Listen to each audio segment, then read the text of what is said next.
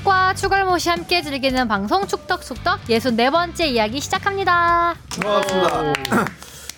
네, 축덕축덕의 주영민입니다. 손흥민 선수가 데뷔 후 처음으로 다섯 경기 연속골을 터뜨렸습니다. 올. 아시아 선수 최초로 프리미어리그 통산 50호 골을 넘어서면서 새 이정표를 세웠죠. 네. 이 밖에 다양한 축구 소식 나눠보겠습니다. 주바페 주시은 아나운서 안녕하세요. 주시은입니다. 양고기를 못 드신다고요? 그러니까 먹을 줄 아는데 제가 처음 먹었을 때그 음. 양고기에서 나는 냄새가 음. 조금 심해서 그때 좀 소화가 잘 안 된 기억이 있어요. 음, 입이 좀 짧죠. 네. 그리고 생각보다 못 드시는 게 많아요. 연, 그 회도 회도 예, 회도 연어와 그렇고. 참치만 먹고 빨간 생선. 빨간 빨간색 생선. 빨간살 생선. 어, 어릴 네. 때 편식 자주 하셨나 봐요. 음. 편식은 지금도 하고 있죠. 아 뭐. 진행 중이에요. 예. 네. 근데 어렸을 때 편식하면 부모님한테 혼나지 않아요? 야단 야단 맞고? 음, 야단 맞았던 것 같긴 한데 음. 결정 결론적으로 음. 키가 많이 컸기 때문에 그냥 아. 모든 게 다 덮어졌습니다. 역시 성장으로 모든 걸 네. 마무리한 주시은 아나운서. 자 그리고 어제 양고기 회식하신 네. 어제 양고기를 박진영 먹고 아나운서. 온, 아 어, 박진영 아나운서래. 박진영 작 박진영 아나운서입니다. 어제 선웅 PD 그 지난주엔 축덕 회식도 하고 네. 어제는 여기 골라듣는 뉴스룸 여기 인턴 PD와 여기 직원분들이랑 같이 예, 회식을 했습니다. 음. 양고기 맛있더라고요. 예, 선웅이도 엄청 먹고 왔어요. 어디서 드셨어요? 그냥 저기 오목교역 근처에 뭐 체인점인가? 저도 양고기 뭐- 굉장히 뭐- 좋아하는데 예. 양고기를 제가 처음 먹은 게 2002년 히딩코 따라서 튀니지와 평가전 튀니지를 갔었는데 그 당시에 이제 태권도 사범님이 저희 가이드를 해주셨어요. 근데 그 일정이 다 끝나고 집으로 초대를 했거든요 저희를 양고기를 음. 양갈비를 해주겠다고 그래서 양갈비라는 걸 먹어본 적이 없었거든요 그 전에.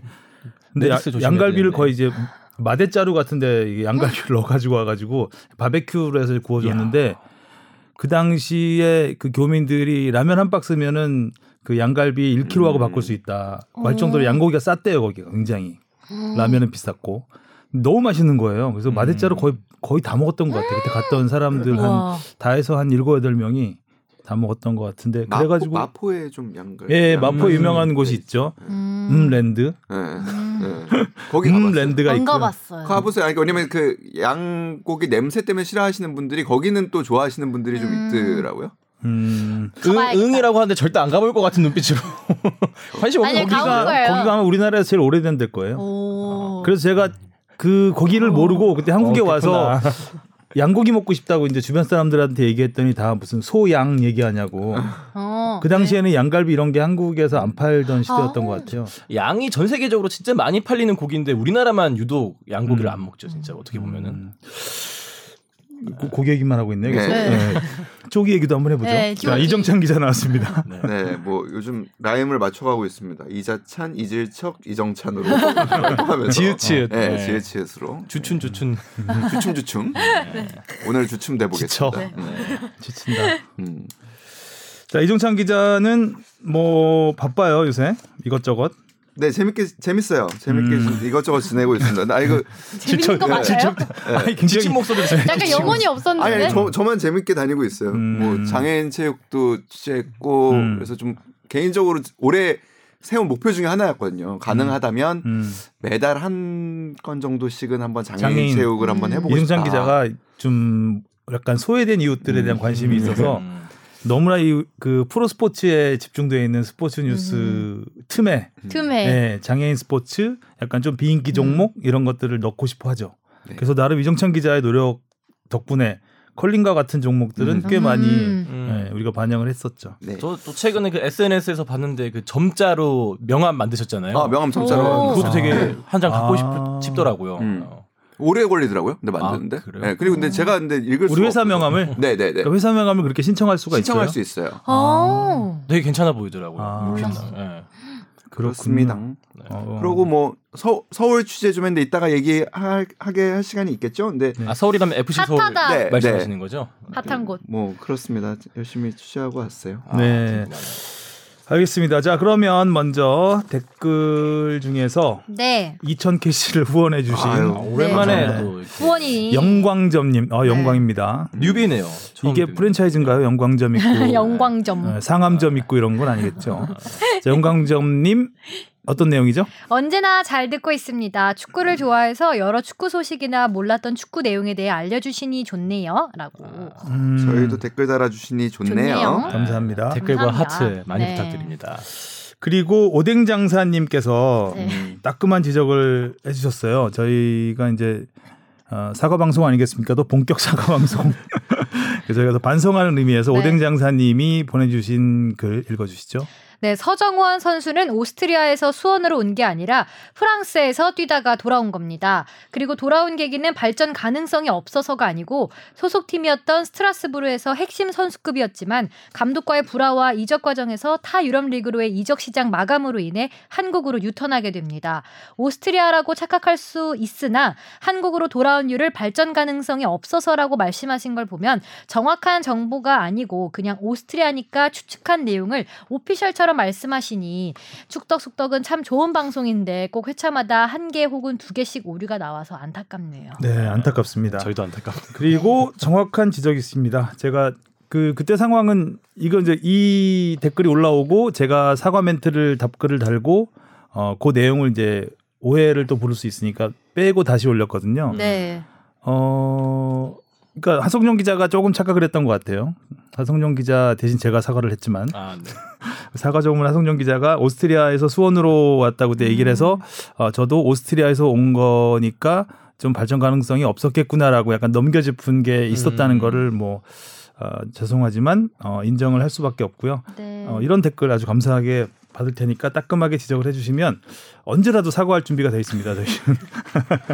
일일 일 사과. 예, 네. 오등장사님 덕분에 제가 사과 장사가 됐다고 답글을 하나 달았었는데. 음. 빼먹지 않는 아재 네. 개그. 네. 자 그리고 어, 질문 받아보겠습니다. 네. 무엇이든 물어보세요. 앙! 음. 오늘 드디어 이 질문자가 네 찾아왔습니다. 주인을 찾았네요. 주인을 찾았습니다. 이정 이정찬의 원팀 이장찬. 이자천이라고 하려고 그러시죠. 아닙니다. 이정찬의 원팀 리더십 책 보유자님이 네 질문을 보내주셨습니다. 오 질문이 길어요. 한국이 월드컵이나 올림픽 등 큰 대회를 앞두고 평가전을 하잖아요. 그때마다 언론에선 가상의 상대 땡땡땡과 평가전을 갖는다 이런 말을 자주 하더라고요. 러시아 월드컵을 예로 들면 독일과의 경기를 대비하기 위해 가상의 독일인 북아일랜드와 폴란드를 만난다 또는 멕시코와의 경기를 대비하기 위해 가상의 멕시코인 온두라스, 볼리비아 등과 평가전을 갖는다 이렇게요. 저는 이른바 가상의 상대라는 말에 다소 의문이 있습니다. 별로 합리적으로 보이지 않거든요.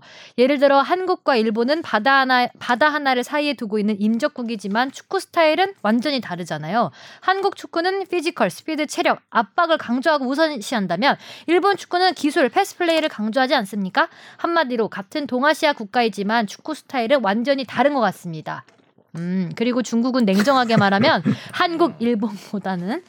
네. 어. 좀 많이 아래고요. 다음 그래- 장이고요. 네. 그래서 질문 드립니다. 길다. 그래서 질문 드립니다. 대표팀 감독이나 축구협회에선 상대팀과 같은 대륙에 있는 국가, 즉 가상의 상대와 평가전을 치르는 것이 정말 훌륭한 시뮬레이션이라고 생각하고 평가전을 잡는 건가요? 아니면 그냥 언론에서 가상의 상대라는 스토리를 붙여서 기사를 작성하는 건가요? 그리고 이런 제 생각은 일개 축구팬의 의문에 불과하므로 이런 가상의 상대란 드립에 대해서 음. 축덕숙덕 패널분들은 어떤 생각을 갖고 있는지 고견을 듣고 싶습니다. 야, 일단 여기까지 네. 네. 듣겠습니다. 자 이종찬 기자는 어떻게 생각하세요? 가상의 상대? 저는 그러니까 뭐 의미 부여이잖아요. 그러니까 사실 가상의 상대라고 하는 것은 근데 그 의미 부여가 기사에 사실 조금 더 적극적으로 소통을 하기 위한 수단으로 사용되는 거는 맞습니다. 그리고 이 지적도 맞다고 생각합니다. 나라마다 스타일과 선수 음. 구성이 다른데 사실 정확하게 어떤 경기 이, 사- 이 팀과 해봄으로 해서 뭔가 그 비슷한 뭐 효과를 얻는다고 보기는 조금은 어려운 부분이 있지만 아주 근거가 없는 표현은 아니라고 생각을 합니다. 음. 그러니까 상대가 어쨌든 그러니까 상대가 어느 팀이든 간에 우리는 이 팀을 그 팀으로 생각하고 원하는 전술을 실험을 해볼 수가 있는 음. 거거든요. 그러니까 그런 부분에서 그러니까 여기서 통하고 안 통하고보다는 어 우리가 준비한 그러니까 예를 들어서 가상의 상대 스웨덴 이게 스웨덴을 상대로 한 팀이다 라고 한다면 우리가 스웨덴하고 할 때의 것들을 좀 실험해 볼 수 있다라는 점에서 의미가 있는 거죠. 어떤 지난주 저는 요즘에 그 스토브리그 끝난 다음에 핸섬 타이거즈 참 열심히 봤는데 음. 지난주 핸섬 타이거즈가 그런 내용이에요. 그러니까 그 진짜 경기에 들어가기 전 마지막 연습 경기였거든요. 그러니까 뭐 지고 있든 이기고 있든 상대가 어떤 팀이든 간에 우리가 연습 그 본 경기에서 해보고 싶은 거를 마지막으로 한 음. 번씩 다 해보는 거예요. 그랬을 때 아무튼 그 문제점을 고치고 뭐 혹은 뭐 보완점이 나오는 거를 이제 할 찾으려고 하는다는 의미에서 가상의 상대가 상대 그 실제 그 팀과 조금 다르더라도 의미가 있다라는 게 첫 번째 제 생각이고요. 음. 또 하나는 사실 그런 마지막 가상의 상대와의 경기에서 제일 중요한 부분이라고 생각하는 거는 자신감입니다 선수들의. 음. 그러니까 선수들이 이거 해보니까 되더라. 그러니까 우리가 2002년 뒤에도 한참 동안 제가 신문에 있을 때도 썼던 표현 중에 하나인데 우리 축구 대표팀의 유로포비아, 그러니까 유럽 공포증이라는 게 음. 사실상 있었어요. 네. 그러니까 선수들이 유럽 선수들하고 상대해 볼 경험이 많이 없잖아요. 음. 근데 사실 유럽 선수들하고 상대해 보면 선수들이 굉장히 처음에 놀랍니다. 생각보다 힘이 굉장히 좋고요. 음. 그리고 생각보다 빠릅니다. 그러니까 음. 이런 부분에서 굉장히 당황을 하게 되거든요.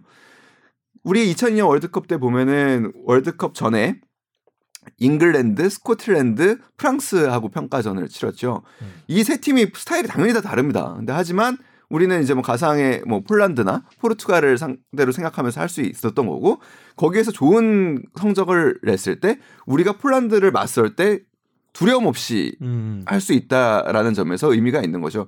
그리고 마지막 세 번째 정도의 의미를 하자면 서로 간의 이해관계가 잘 맞아 떨어집니다. 그러니까 그 상대 국가에서는 아시아 국가하고 그래도 한번 해보고 싶어 하고 우리도 유럽 국가하고 해보고 싶어 하기 때문에 그런 매치업을 성사시키는 데 있어서 좀 뭐 유리한 부분이 있게 되는 거죠. 그리고 이런 경우에는 늘 꼭 기자회견장에 가면은 나오는 질문들이 있습니다. 그러니까 당연히 우리 팀 감독한테는 이번 팀을 상대로 가상의 뭐 어디를 상대로 어떻게 했냐라는 질문이 당연히 나오고 상대 팀 감독에게 묻는 경우가 우리보다 아무래도 그 상대를 잘 알잖아요. 음. 그러니까 우리 우리가 만약에 가상의 일본으로서 어느 팀을 상대하게 됐다면 상대 팀에서 물어볼 수 있는 거죠. 상대 팀 취재진들이 그러니까 우리가 니네를 가상의 일본으로 생각을 했는데 니네는 일본이랑 많이 해봤지 않냐? 그러니까 우리랑 했을 때 어떤 조언을 해줄 수 있냐? 뭐 이런 얘기들이 음. 나오기 마련입니다. 그래서 그런 점에서 아주 의미가 없다고 보기는 좀 음. 어렵다라는 생각입니다. 그럼요, 당연하죠. 네. 그뭐 우리만 그런 게 아니라 아까 얘기했듯이 그러니까 상대 팀에서도 일본이라든가 뭐 이란 이런 그 아시아 국가하고 같은 조가 되면 음. 아시아 국가를 찾아요. 아시아 음. 국가 중에 한 팀하고 하고 싶어 음. 하고 일단 하드웨어가 비슷하고 기본적으로 전. 예, 전술이라는 게 나라마다 특징져 있- 지어져 있진 않아요. 네. 감독에 따라 다른 거지. 음. 뭐그 전술 다른 거는 뭐 당연한 거고 근데 일단 비슷한 그 체격 조건과 스피드와 이런 걸 가진 팀을 상대한다는 거는 분명 가상의 음. 어, 우리를 우리와 만날 팀이 네. 될수 있다라고 보고요. 또 여기 이제 가상의 상대라는 표현 이 드립이라고 말씀하셨는데 이것이 이제 기자들이 붙여 넣은 건가 아니면 뭐 축구협회에서 하는 건가 음. 하는데 가상의 상대라는 표현은 아마도 어원을 따져 본다면 언론에서 붙였겠죠. 예, 언론에서. 붙였겠죠. 음. 하지만 아, 축구협회에서는 우리는 이 팀 이 팀을 상대하는데 훈련하기 위해서 파트너로 이 팀을 한다. 음. 음. 아, 근데 이제 그 표현 이제 가상의 음. 상대라고 이제 표현을 한 거니까 그냥 노력이 노력이 가상하다고 보시면 될것 음. 같아요. 네. 이런 거를 신태용 감독 같은 경우는 굉장히 잘 봤습니다. 어. 네. 이걸 그러니까 언론에서 쓰는 표현들을 그러니까 이- 많이들 보시고 그러니까 지- 감독 중에 그런 분들도 있거든요. 그러니까 뭐 아, 이번 상대가 뭐 가상의 뭐 스웨덴인데 이런 얘기면 아 스웨덴과 이 팀은 뭐 틀리 뭐뭐 뭐 다르기 때문에 뭐 솔직히 그렇게 뭐 그런 이런 식으로 빠져나가시려는 분들도 있는 반면에 네. 신태용 감독은 맞습니다. 막 이러면서 바로 아, 그냥 역시. 이렇게 얘기해 주시니까 그런 음. 부분에선 또 지도자 스타일도 좀 다, 반영이 되겠죠. 음. 그딱 그거 같아요. 저희 뭐 시험 칠 때 모의고사 보는데 음. 가장 비슷한 유형의 시험을 쳐봐야 될 거 아니에요. 그래서 뭐 가장 큰 틀에서는 뭐 그래 도 일반적으로 생각하는 대륙별의 그런 특징은 있잖아요. 뭐 남미, 아프리카, 뭐 그렇죠. 유럽, 뭐큰 예. 체격. 그 아프리카 정도에서- 팀을 상대로 우리가 유럽 팀하고 가, 가상의 대결을 할 수는 없는 거니까. 그렇죠. 네. 네. 어, 지금 뭐 말씀하셨지만 모의고사 네. 뭐 이런 표현도 이제 언론에서 많이 쓰잖아요. 음. 마지막 모의고사, 뭐 마지막 시험대. 음. 지금 어떻게 보면 이제 시험대. 약간 상투적인 표현이 돼버리긴 했는데 점점 더 약간 새로운 표현들을 찾기 위해서 스파링 파트너. 어, 스파링 파트너도 있고 네. 뭐 이게 잘못 가면 이제 가상의 상대로 다시 돌아오게 되고 네. 설상 가상이 되는 거죠. 네. 아유, build-up이 그냥 꾸준하시네요. 쭉쭉 올라오네요 아, 오늘. 그 다음에 네. 주합회도 한 말씀 하셔야죠. 가상의 상대에 대해서. 가상의 상대에 대해서 너무 좋은 말씀 많이 해주셔서요. 같은 의견입니다. 아, 예. 자 그리고 이분이 그 추신을 달아주셨는데 주합회님께 개인적인 질문을 해주셨어요. 네, 이거 보고 웃었어요. 저. 네, 저도 웃겨요. 아니, 아니 그 요 마지막 네 줄만 읽어 주시면 될 것 같아요. 네. 패스는 앞으로 해야 된다는 말은 어디서 주워든 어디서 들으신- 들으신 걸? 어? 일단 본인의 생각은 아니라고 이제 상정을 아니, 하신 거예요. 아니야. 아니면 본인이 축구를 보면서 스스로 아. 깨우치신 건가요? 축구를 보신 지 얼마 안 되셨는데 이걸 스스로 깨우치신 거라면 정말 축자를 인정합니다. 음. 라고 하셨는데 아니 어디서 보고 주워들은 말은 아니에요. 이게 떨어져 있나 보죠 어디에? 주워야 되나요? 아니 이게 제가 네. 제가 그 생각을 해봤는데 주바페 중계석의 시초가 예전에 아, 주합회 중계석 이런 게 있었나요? 네 품맥골, 품맥골에서 아, 품맥골. 품맥골에서 이게 다 거기서 나온 이제 저의 아, 어록들이에요. 제 아하. 축구 철학들. 본인 아, 저랑. 본인의 어록. 어, 예. 근데 어이구. 그게 하, 어느 경기인지 정확히 기억이 안 나는데 음. 그 그냥 재미삼아 그 음. A 매치 경기였는데 그 소혜 씨랑 저랑 음. 같이 경기를 보고 그냥 자유롭게 말하라고 해서 아, 하다가 여기서 패스는 앞으로 네, 해야죠. 제가 거기서 패스는 앞으로 해야 된다고 그랬나? 뭐 그랬어요. 아, 아, 자꾸 아. 너- 뒤로 하는 거 아니라고. 어. 근데 그때부터 사람들이 막 이제 아 뭐 그래서 이정찬 기자가 처음에 나왔을 때 계속 주합회 네. 아, 패스는 네, 앞으로 해야 된다고. 아. 그래서 계속 이제 제 철학을 하나 하나 쌓아갔죠. 오, 아, 어디까지 이제 어디까지 올라갔어요? 네, 네. 일단 철학자 일 되겠어. 기초가 이제 패스는 앞으로, 앞으로 또 하나 그 다음 2번 아, 오늘 한 게 나올 예정입니다. 또. 하나는 이제 골문 앞에서 망설이면 안 된다. 아, 망설이면 안 일단 된다. 골문 앞에서 무조건 차고 봐야 된다. 그렇지 슈팅은 네. 가급적 과감하게 과감하게 어. 이제 그런 거 있고 이게 근데 네. 주바페님이 하셔서 그렇지 집에 어르신들이 안방에서 다 하는 말이거든요. 저 패스 앞으로 해야지 이런 말 다 하시거든요. 아니요 난 처음 듣는 말이에요 아? 망설이지 말라고요? 오 어떻게 뭐 아버지 보시는 것그 다음에 그 다음에 망설이면 안 되고 네, 네. 이건 다른 선수한테 이제 얻은 건데 네. 넣어줘야 하는 골은 넣어야 한다. 그래야 선수들의 사기가 어, 이제 어. 더 올라가고 그렇죠. 선수들끼리도 아 방금 저건 혹시 넣어... 이런 거 없어요? 헤딩은 머리로 해야 된다 아니 그런 거 없어요. 킥은 발로. 이건 다른 선수한테 영향받은 아, 거였어요. 아, 아. 아, 아. 넣을 때 안 넣으면 먹히기 마련이죠. 네, 아. 넣어줘야 하는 골은 넣어줘야 된다. 주바페어로. 명언. 언제 한번 주바페님 축구 덕력 시험을 한번 봐야 되겠어요. 한 20점 만점에 너무 웃겼어요 이게. 주바페 지금. 리더십 다음 책 한번 써보세요 아, 주바페의 축구라. 아, 재밌다 아. 음. 뭐 맞는 말인데 다 그죠? 네, 어, 신선해요 아주. 알겠습니다. 자, 네. 그다 그 다음에 신배신맨님의 질문이 있습니다. 아, 뉴비 네요. 요거. 네. 네, 신배심이 뭘까요? 신배신맨. 아, 신배. 배신맨, 신배신맨. 해석 불가네요. 네, 해석 불가합니다. 좀 생각해 보겠습니다. 자, 가시죠. 안녕하세요. 매일은 처음 보내지만 축덕축덕을 통해 항상 좋은 정보 많이 얻고 있습니다. 매주 루틴으로 듣다 보니 시간이 이렇게 지난 줄 몰랐는데 벌써 63회가 올라왔네요. 100회, 200회를 넘어 630회가 넘도록 계속 이어졌으면 좋겠습니다. 궁금한 점이 있어 메일 보내봅니다. 첫 번째 질문이에요. P급 라이센스 관련된 질문입니다. 제가 알고 있기로 감독이 시즌 중에 경질되면 AFC 챔피언스 리그는 90일, K리그는 60일까지 대행 체제로 운영될 수 있는 걸로 알고 있습니다. 만약 이게 맞다면 K리그에서 구단이 60일 이내에 P급 감독을 계약하지 못하면 불이익을 받거나 몰수패를 당한다거나 하는 건가요? 아니면 운용의 묘를 발휘해서 코치들이 60일씩 감독 대행을 맡으면 이 규정을 피해 갈수 있는 건지 궁금합니다. 오, 수준 높은 질문. 네. 이런 네. 것도 이정찬 기자가 좋아하죠. 아니 그래가지고 물어봤는데 사실 답을 잘 못 찾고 있어가지고 근데 어. 근데 곧 아. 답이 올 것 같긴 해요. 그래서 아, 다음 나중에 AS를 한번 하셔야 네, 되겠네. 음. 하성룡 기자 오, 통해서 답이 잘 안 나오는 네. 질문을 근데 일단은 P급 질문을 해주셨네. 그러게요. 일단 신배신맨은 2주간 저희 방송 꼭 들어야 된다는 네. 얘기. 혹시 배심원 아니 아니겠지? 그니까요. 아, 배신 배심감? 음, 배신감 느껴져요. 어, 아, 굉장히 수준 높았어요. 아, 일단 P급 라이센스가 뭔가요? 아, 그러니까 P급 아. 라이센스라고 한다면 이제 원래는 그러니까 과거에는 1급, 2급, 3급 뭐 이런 식으로 사실 지도자 아, 이제 급이 정해져 있었거든요. 그래서 처음에는 이제 유소년을 지도할 수 있고 음. 유소년 지도자 자격증을 딴 상태에서 활동을 해야 그 다음에 이제 뭐 그 중고등, 음. 그 다음에 대학 성인 레벨을 이제 지도할 수 있고 마지막에 프로팀, 그러니까 AFC가 아, 이제. 클럽 licensing이라는 걸 합니다.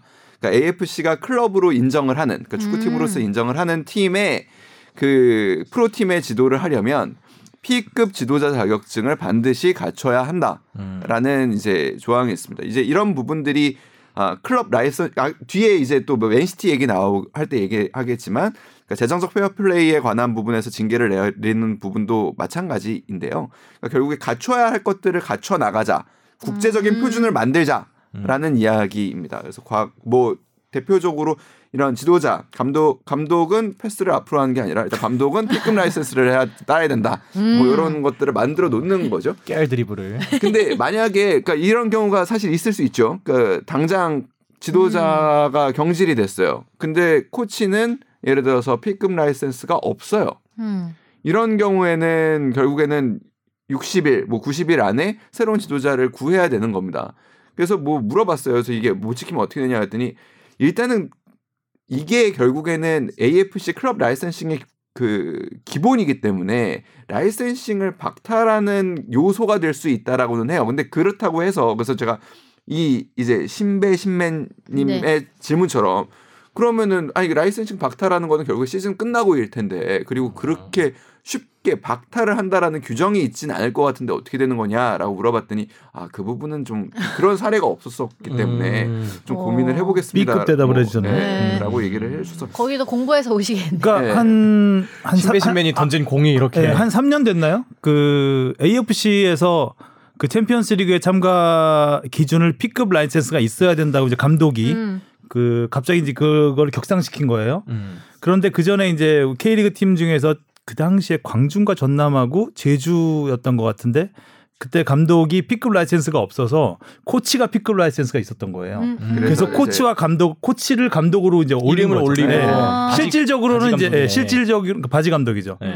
그리고 이제 셔츠 코치고 해가지고 wow. 예 그래서 이제 jeans. 예, 그래가지고 이제 그런 약간 해프닝 같은 일들이 있었, 있었죠. 있었죠. 음. 이제 과도기에 그런 일이 있었던 거죠.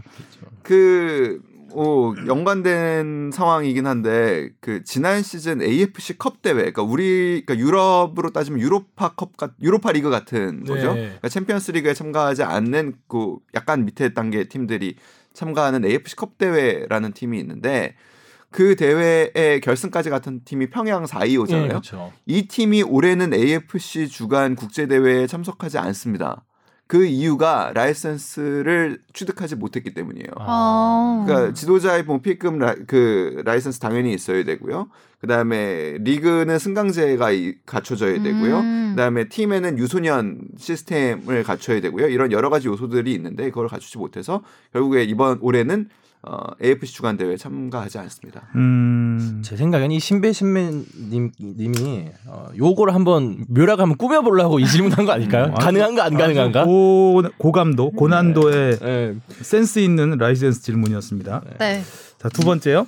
추가로 녹음하시면서 드실 간단한 간식이라도 어. 보내보고 싶은데 방법을 몰라서 질문드립니다. 아니, 질문이 아니었. 네. 감사하죠. 감사하죠. 제- 네, 간식을 보내주시고 싶은데 어, 주- 주소와 누구 앞으로 보내야 되는지 알려달라고 하시, 하셨던 건데 네. 네. 박지영 작가가 답장을 드리세요. 음. 아, 네. 그러니까 저희 받아도 된- 됩니까? 뭐 되, 어. 되겠죠? 뭐이 정도. 근데 전에도 마음만 뭐 이제- 받는 게 마음이 편할 것 같기도 아, 그런, 하고 그런 가요? 어, 네. 부담스러울 것 같기도 하고 어쨌든 감사합니다. 와, 감사합니다. 아주 이런 많이. 댓글은 처음이었어요. 저는 네. 안 읽어보고 질문인 줄 알고 그래서 진짜 이걸 질- 읽어- 어, 어, 어, 네. 당했다. 자 질문 어디로 보내주시면 되죠? fb 골뱅이 sbs.co.kr로 많이 보내주세요. 네, 간식은 어디로 보내주시면 되죠? 아, 서울시 양천구 마음속으로 아, 마음속으로. 아, 너무 흑심이 나와버렸네. 양천구. 혹시 지금도 듣고 계실지 모르겠지만 예전에 샹그릴리아의 그녀라는 닉네임을 가지신 아, 좀 예, 예, 오랜 예. 청취자분이 계신데 이제 막 귤도 좀 보내주시고 한 적이 있어요. 제주에 아, 아, 마 맞아요. 사셨던 걸로. 네, 알아서 하라는 박지정 작가의.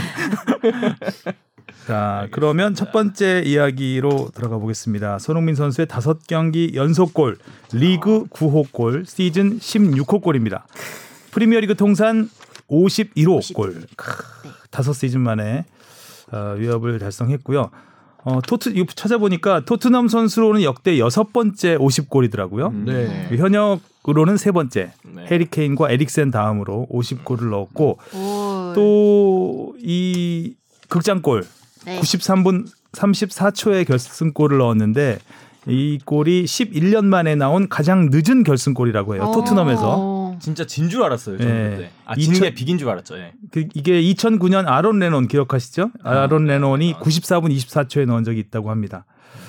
손흥민 없었으면 뭐 끝나는 경기죠, 이 경기는. 정말 저도 음. 이때 축구 보면서 카톡을 보내고 있었는데 아 이거 경기 비겠다라고 하는 순간 그 관중성과 해설진이 소- 소리를 지르게 뭔가 봤더니 호- 손흥민이 골을 넣고 있더라고요. 그래서 와씨 이렇게 경기가 또 아, 다시 한번 뒤집힐 수 있구나라는 생각을 했습니다. 이 경기에서 또 그 엥겔 선수, 엥헬이라고 해야 되나요? 네, 엥겔스라고 예. 뭐 많이 하던데. 정말 그 이 선수가 아, 페널티킥 허용했죠. 음 그리고 손흥민 선수한테 백패스 해줬죠. 앞으로 하라는 패스를. 예, 뒤로 네. 그리고 아, 골도 한 골 넣었습니다. 네. 동점골을 넣었었죠. 약간 이 경기의 어, 테마가 결자 해지. 그러니까 내, 내가 뭔가 잘못했으면 내가 내가 만회하고 음. 알더베이럴트 이날 멀티골 넣었잖아요. 내가 너무한가 싶어서 하나 더 주고 뭐 이런. 음. 예, 우리 팀에 한 편, 알더베이럴트 저쪽에 한 멀티골. 편. 어. 정말 경기만 그냥 놓고 보면 아, 화끈한 경기였습니다. 네, 지난 그냥 FA 치고 컵도 받고 그렇고 예. 둘다 3대2 스코어가 나오니까 재밌더라고요 일단. 그, 그 그런 생각 들었어요. 확실히 아 축구는 실수의 스포츠구나라는 생각이 좀 음. 많이 들었던 경기. 음. 실수의 연속이었죠. 예, 예. 네. 네. 손흥민 선수의 페널티킥에 이은 그 골도 사실 PK 실축이라고 네. 봐야 되니까요. 그렇죠, 예. 그렇죠. 근데 토트넘 경기가 요즘 그래요. 그 지난번 경기에서는 뭐그 진짜 희극의 향연이다, 뭐 거듭된 뭐 실수의 음. 희극의 향연이다, 뭐 이런. 예, 이런 얘기도 나왔었는데 그러니까 요즘 보면은 토트넘 경기는 사실상 재밌습니다. 좌충우돌. 근데 참 어찌 보면 토트넘, 토트넘 토트넘이 경기력이 참 안 좋다. 예, 예, 뭐 아스톤 빌라가 강등을 걱정하는 팀인데 이런 팀을 상대로 전반에는 거의 뭐 한 두 골 이상 먹을 뻔했잖아요. 음. 네, 그렇죠. 음, 아주 위험한 순간들이 많았는데 뭐 그냥 공중으로 차주고 골문 앞에서 어 망설이다가 말이죠. 어 주바페 아나운서가 따끔하게 지적 한번 해줘야 돼. 음. 어디로 보내면 되죠? 지적, 지적 은 지적은 어디로 보내야 되죠? FB 골뱅이. 토트넘이 이제 앞으로 최소 15경기 최소 네. 뭐 챔피언스리그 올라가면 더 많은 경기를 하겠지만 손흥민 선수가 한 시즌 개인 최다가 21골이잖아요. 음. 이 다섯 골 남았는데 최소 15경기 남았으니까 아, 너무 충분히? 예, 음. 충분히 개인 최다 음. 골 기록을 다시 한번 도전해 볼 만할 것 같습니다.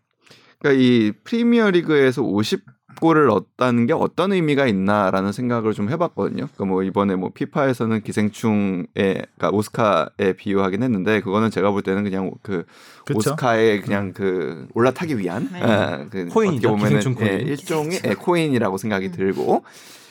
근데 그 아주 무의미하다고 생각하지는 않은 게, 음. 그러니까 그 전에는 아시아 선수는 특히 아시아 공격수는 프리미어리그에서 통하지 않는다라는 음. 편견이 있었어요. 그러니까 기생충이 아카데미에서 아시아 영화의 장벽을 넘었듯이 네. 어, 손흥민 선수가 아시아 공격수의 장벽을 넘은 것은 분명해 보이고요.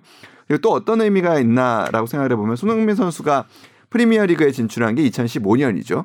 첫 시즌에 적응하느라 잘 못 좀 어려움을 겪고 그러니까 네 골을 넣었어요 리그에서 그 뒤로는 매 시즌 10골 이상 넣고 있다는 얘기거든요. 그리고 이번 시즌 9골을 넣었으니까 남은 경기에서 지금까지의 그냥 페이스대로 한다면은 한동안 14골 정도 넣을 수 있는 부분이에요. 유럽에서 최고 공격수, 그러니까 진짜 좋은 공격수라고 평가하는 기준이 프리미어 리그에서 10골 이상 넣는 선수입니다. 음. 그러니까 이게 네. 되게 별거 아닌 그 기준인 것 같은데 그리고 되게 단순한 기저, 기준이고 되게 영국 위주의 기준인 것 같은데 꽤 잘 맞아떨어지는 게 월드컵 32개 팀이 딱 조추첨을 하고 나오잖아요. 그러면은 여- 영국의 수많은 언론들, 세계 언론들이 그 어떤 팀들의 16강 가능성들을 이렇게 딱 다 이렇게 계산을 하잖아요. 그 지표로 쓰이는 게 공격수가 음. 그 유럽 주요 리그 음. 3대 혹은 5대 리그에서 몇 골, 그러니까 10골 이상 넣는 선수가 몇 명 있느냐를 음. 갖고 판단을 합니다. 아. 거기에서 3명 이상 있다. 그럼 조 1위. 아. 물론 상대적인 비교도 해요. 조에서 다른 선 팀들 너무 단순한 거 아닌가요? 어, 굉장히 그러니까- 단순한데요. 근데 그만큼 패스는 그게- 앞으로만큼 단순한데 어, 그런데 그- 저도 그래서 야 이거 얘네 주바페가 예측해도 되겠 어, 네. 되게 대충 하는구나라고 생각을 해가지고 비웃었거든요. 꽤 정확합니다. 그러니까 이게 역시 신기한 게 앞으로. 뭔가 그 동안의 이제 추세나 뭐 얼마나 조술적인 완성도가 있느냐 이걸 따지지 않고 그냥 골 잘 넣는 그러니까 상징적인 있느냐. 상징적인 상징적인 수치라는 네. 얘기겠죠. 어. 근데 저는 맞아요. 저도 그러니까 손흥민 선수가 페널티킥을 그 베르바인이 얻어냈죠. 네, 그렇죠. 베르바인이 네, 베르바인이 얻어냈는데 저걸 누가 찰까? 음. 해리케인이잖아요, 보통이면. 그쵸. 근데 네. 어, 손흥민 없으니까. 선수가 딱 차는 걸 보고 손흥민 선수가 PK에 대한 안 좋은 기억들이 많아서 잘안 많죠. 차는 선수인데 어, 손흥민이 너무 자연스럽게 키커로 나서는 모습을 보고 와 한국 선수가 이런 그렇죠. 장면을 아. 보여주다니 아니 아시아 선수가 음. 아, 보통 그 세계적인 골잡이들이 그러니까 전, 전담 PK 키커라고 그럼요. 하면 이제 뭐 그 팀에서 간판 골잡이들이 이런 골잡이 차는 간판. 골잡이가 하는 겁니다. 어. 예. 근데 손흥민 선수가 차는 모습을 보고 오 저는 굉장히 좀 뽕이 아, 차. 아주 감- 상대- 어, 뽕이 굉- 차오르고 아, 굉장히 상징적인 장면이에요. 네네. 어, 좀 감격했어요 저는. 음. 근데 막혔어요. 안차 싶었어요. 아차 싶었지. 근데 손흥민 선수가 좀 뜸들이잖아요. 네. 망설여요. 맞아요. 우상을 닮아갖고. 망설이면 어. 안 된다니까요. 안, 배우면 안 될 걸 배워갖고. 잘 찼. 골문 앞에선 망설이면 안 된다. 그렇지. 이게 다 통하네 은근하에. 그러니까 나름 이제 손흥민 선수 상대를 속이기 위해서 한쪽으로 완전 그 왼쪽 골을 네. 골의 왼쪽으로 해서 이쪽으로 가서 이제 반대쪽 골문을 바라보는 듯한 그 이미 자세로 출발을 근데. 했는데 거기서 이제 그 제자리로 한 종종종종종 네. 몇번 하다 들어가잖아요. 음. 그럼 종종종 어 싸움에서 진 거죠 사실상. 네. 그렇죠. 네. 거기서 그 손흥민 선수는 골키퍼가 먼저 움직일 거라고 생각했던 네, 것 같아요. 네. 약간 그럼 음. 움직이는 거 보고 차려고도 마음이 있었던 것 같고 골키퍼가 정확히 읽- 읽었더라고요. 완전 읽었죠. 예. 그래서 조금 그 메시 호날두는 좀 뜸을 들이는데 메시 같은 선수는 프리킥도 그렇고 가볍게. PK도 그렇고 그냥 큰 망설임 없이 그냥 바로 차거든요. 음. 그래서 좀 페널킥에 대한 좀 더 자신감을 키우면 더 많은 골을 넣을 수 있지 않을까. 기회도 많이 올 것이고 네. 지난번 경 지난 경기에서 PK를 한번 넣었기 때문에 이번에도 넣은 것 네. 같은데 굳이 PK를 안 넣으려고 필드골을 만들어 버렸어. 근데 아마 거고. 그 스스로 성장하는 계기가 되긴 할 거예요. 그러니까 왜냐면 그러니까 아까 그 주영민 선배도 얘기했듯이 그러니까 이게 경기 중에 나오는 PK는 진짜 아무나 차는 게 아니에요. 음. 그러니까 다시 없을 수 있는 기회이고 승부처이기 때문에 팀에서 반드시 가장 확률이 높은 음. 선수 그리고 가장 자신감 자신 있는 음. 골잡이가 차게 돼 있습니다. 뭐 음. 그날의 컨디션 이런 거 아니에요, 그냥. 그렇지 음. 네. 아니지. 정해져 있는 거예요, 그냥. 그러니까 예. 그게 지금 손흥민 선수가 하고 있다라는 거고 그리고 아마도 레이나 골키퍼는 이거 보면 당연한 거겠지만 경기 중에 PK가 나오게 될 경우 손흥민이 탄- 찬다라는 걸 알고 있었을 것이고요. 음. 네. 그 손흥민 선수에 대한 어느 정도의 음, 스타일을 연구 네. 분석을 하, 하고 나온 거라고 생각해요. 그렇기 때문에 아마 먼저 뛰지 않았을 것이고 이제 손흥민 이제 가위바위보 같은 싸움이 시작된 거죠. 이제 손흥민 네. 선수는 이제 상대들이 손흥민 선수의 PK 스타일을 분석을 할 것이고 아마도 남은 경기에서도 PK가 나올 수 충분히 있잖아요. 음. 손흥민 선수는 이제 거기서 한 번 더 나가야겠죠. 음. PK를 한번 왼발로 찼으면 좋겠어요. 그것도. 그것도 그렇고 좀 띄워서 찼으면 좋겠다는 생각이 좀 음. 들었어요. 계속 땅볼로 차- 나- 까- 계속 깔아찼거든요. 여기 그게 자신감이 없는 약간의 그 방증일 수도 있어요. 이게 여기 어디요? 잘못 차면 날아갈 수 있거든요 하늘로. 그렇죠. 저기 네. 춘천 쪽으로. 아니 여기 꿀때 그 딱 모서리 거기를 차야 돼. 그러니까 우리 우상 하나 우상 나왔네. 우상 좌상 페널킥은 모서, 모서리로. 우상 좌상. 거기로 우상단, 차야 돼. 좌상단. 페널킥은- 차봤는데 거기로 아 차면 못 참았는데 막더라고. 참았는데.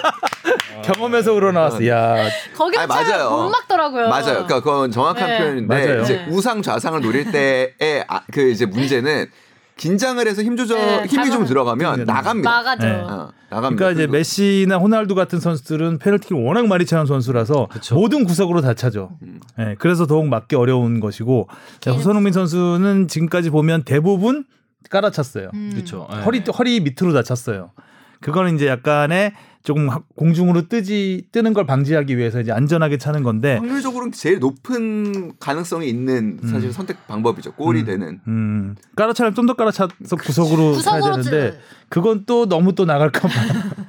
쉽지 어. 않아요. 네. 네, 쉽지 손흥민 선수가 음, 한 단계 더 그러니까 골잡이로서 도약할 수 네. 있는 한 포인트인 것 같아요. 네. 네. 그렇죠. 이게 그 PK 연습도 좀 꾸준하게 해야 될 게 뭐 소속팀에서도 중요하지만 아마 우리나라 대표팀에 와서도 PK 찰 사람이 지금 떠오르려고 하면은 제가 볼 때는 손흥민 선수 안 차려고 그럴 것 같아요. 그렇긴 하겠죠. 맞아 여기 와서 안 근데. 기성용 선수도 빠지고 구자철 선수도 빠진 가운데 이제 PK 아, 황희찬 선수가 찰 거예요.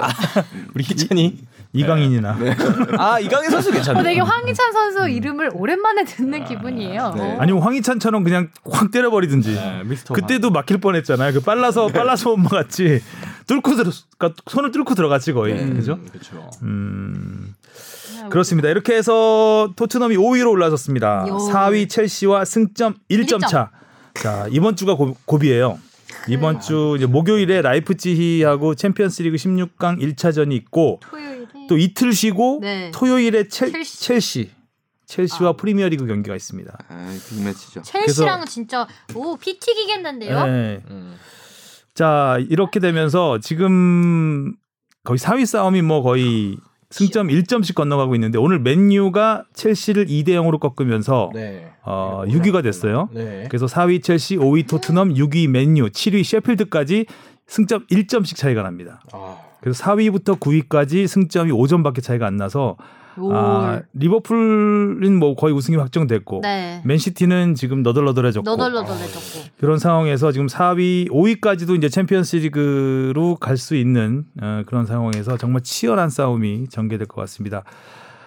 이 시점에서 우리가 이제 오늘 맨유 첼시 경기를 한번 큰 화제가 됐죠. 네네. VAR도 너무 많이 나오고. 특히 맥과이어의 거기 발차기. 네. 네. 좀 아픈 부위를 음. 발로 차버렸죠. 손흥민 선수가 사실 그 예전에 한번 보여줬던 장면과 너무나 흡사하고 상대도 첼시고. 예, 상대도 채시고 음, 여러 부분에서 사실 좀 그 비교가 되는 부분이죠. 그래서 손흥민이 퇴장이면 맥과이어도 퇴장 아닌가? 이게 일관, 그러니까 결국에는 판정이라는 거는 일관성이 있어야 하는데 그 부분에서는 좀 굉장히 아쉬운 부분으로 하나 보이죠. 달랐다면 그 가격을 당한 뭐 세게 맞진 않았잖아요 둘 다. 네. 근데 좀 아픈 곳을 맞았죠 이번에는. 네. 오, 근데 근데 근데 아, 야, 지금 봤구나. 오. 네, 기사에 되게 예, 예. 표현이 정확하게 나와 있네요. 음, 뭐라고 뭐라고 나왔어요? 아 전반 21분 맨유 수비수 매과이어가 그라운드에 넘어진 후 미키 바추아이의 낭심을 걷어찼잖아요. 낭심. 네. 양 양심 없는 낭심차기. 네, 음. VAR이 가동됐지만 레드 카드를 피했다고. 그러니까 비디오 판독을 하고 그러니까 한 가지 다른 상황이 있었, 있었다면 가격을 당한 바추아이가 아, 빨리 일어났어요 생각보다. 음. 좀더 누워 있. 뒹굴었어야 되는데. 튼튼했네. 예. 그러니까 약간 그 가격이 보이는데. 네. 어, 보호대를 하고 있었나? 그렇죠. 가격이 세지 않았다는 느낌을 줄 수 있는 음. 약간 그런 느- 느낌은 있- 느낌상이 있었는데 이걸 비디오 판독으로 봤다면 그때 상황하고 다를 게 전혀 없거든요. 네. 음. 고의 가격이 느껴지는 부분. 어, 완전 고의였죠. 네. 어, 완전 고의였고 맥과이어의 변명이 아주 웃겨요. 끝나고 인터뷰를 했는데 나는 바추아이가 앞으로 넘어질 것 같아서 받쳐준, 받쳐준? 거래요. 받쳐줄 때를 받쳐줘야지. 삼, 삼각대를 만들어 주겠다는 건가?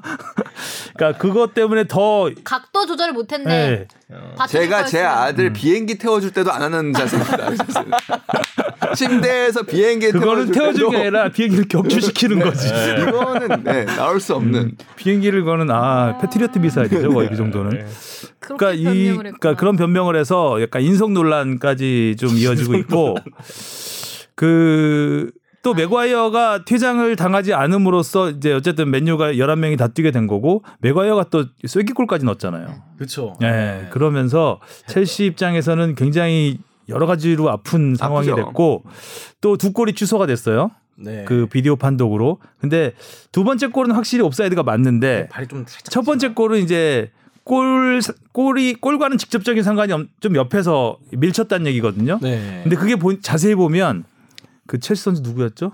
아, 그러니까 첼시 선수가 밀치기 전에 그 뒤에 있는 맨유 선수가 먼저 이 선수를 밀어요. 그래서 약간 밀리면서 앞 선수를 밀치는 거거든요. 음. 그렇기 때문에 이거를 엄밀히 보면은 이 첼시 선수가 의도적으로 밀쳤다고 보기는 좀 어렵- 어려운 상황이다라는 게 이제 영국 언론들이 음. 예, 보는 것이고 어, 심판의 판정은 어, 계속해서 논란을 불렀다라고 하는 게 이번 좀 경기였습니다. 굉장히 그러니까 이- 올해만큼 그러니까 물론 뭐 이제 그런 부분도 있습니다. 그러니까 영국 언론들은 심판에 관한 기사를 굉장히 많이 써냅니다. 음. 그리고 헤드라인으로 심판의 이름을 뽑는 경우도 굉장히 많습니다. 오, 심판의 이름. 네, 네, 네. 근데 우리는 보통 주심 뭐 혹은 네. 뭐 부심에 뭐 음. 뭐 오심 이렇게 얘기하지만 맞아요. 뭐 예를 들면은 뭐 어, 땡땡땡 이정찬 주심 이렇게 기사에 잘 쓰지 않거든요. 근데 여기는 헤드라인도 그냥 박아버려요. 헤드라인으로 박는 경우도 굉장히 많아요. 근데 그- 그래서 우리가 좀 더 영향을 받게 되는 경우도 없지는 않지만 올 시즌만큼 이렇게 심판 판정이 문제가 된 적이 있었나라는 어이구. 생각이 들 정도로 올해는 좀 음. 매끄럽지 않은 것 같아요. 음. 그러니까 리버풀이 이렇게 이미 우승이 확정되고 네. 맨시티도 완전히 이렇게 되니까 음. 뭔가 볼 요소를 4위 싸움이라도 시선을 다른 곳 어, 시선을 다른 곳으로 돌리자. 이제 작가 야, 지필 작가- 맨, 작가 지필. 맨, 맨유를 올려라. 아. 이거 갑자기 이제 10, 그러니까 12회까지 갔는데 갑자기 이제 그 시청률 떨어지기 시작하니까 그렇지. 죽여, 일단 죽여. 그렇지. 야 일단 조연 중에 괜찮은 애가 나왔어. 걔를 야 끼워 끼워 걔를 아, 이제. 그러니까 사랑에 빠졌는데 알고 보니 남매 뭐 이런 거죠. 어? 이런 식으로 막장으로 가는 거죠. 네. 그래서 약간 뭐 진짜 그런 그런 우스갯소리도 할 만큼 정말 심판 판정이 애매한 상황이 좀 너무 많았던 것 같아요. 네. 맨유 너무 조연인데. 음.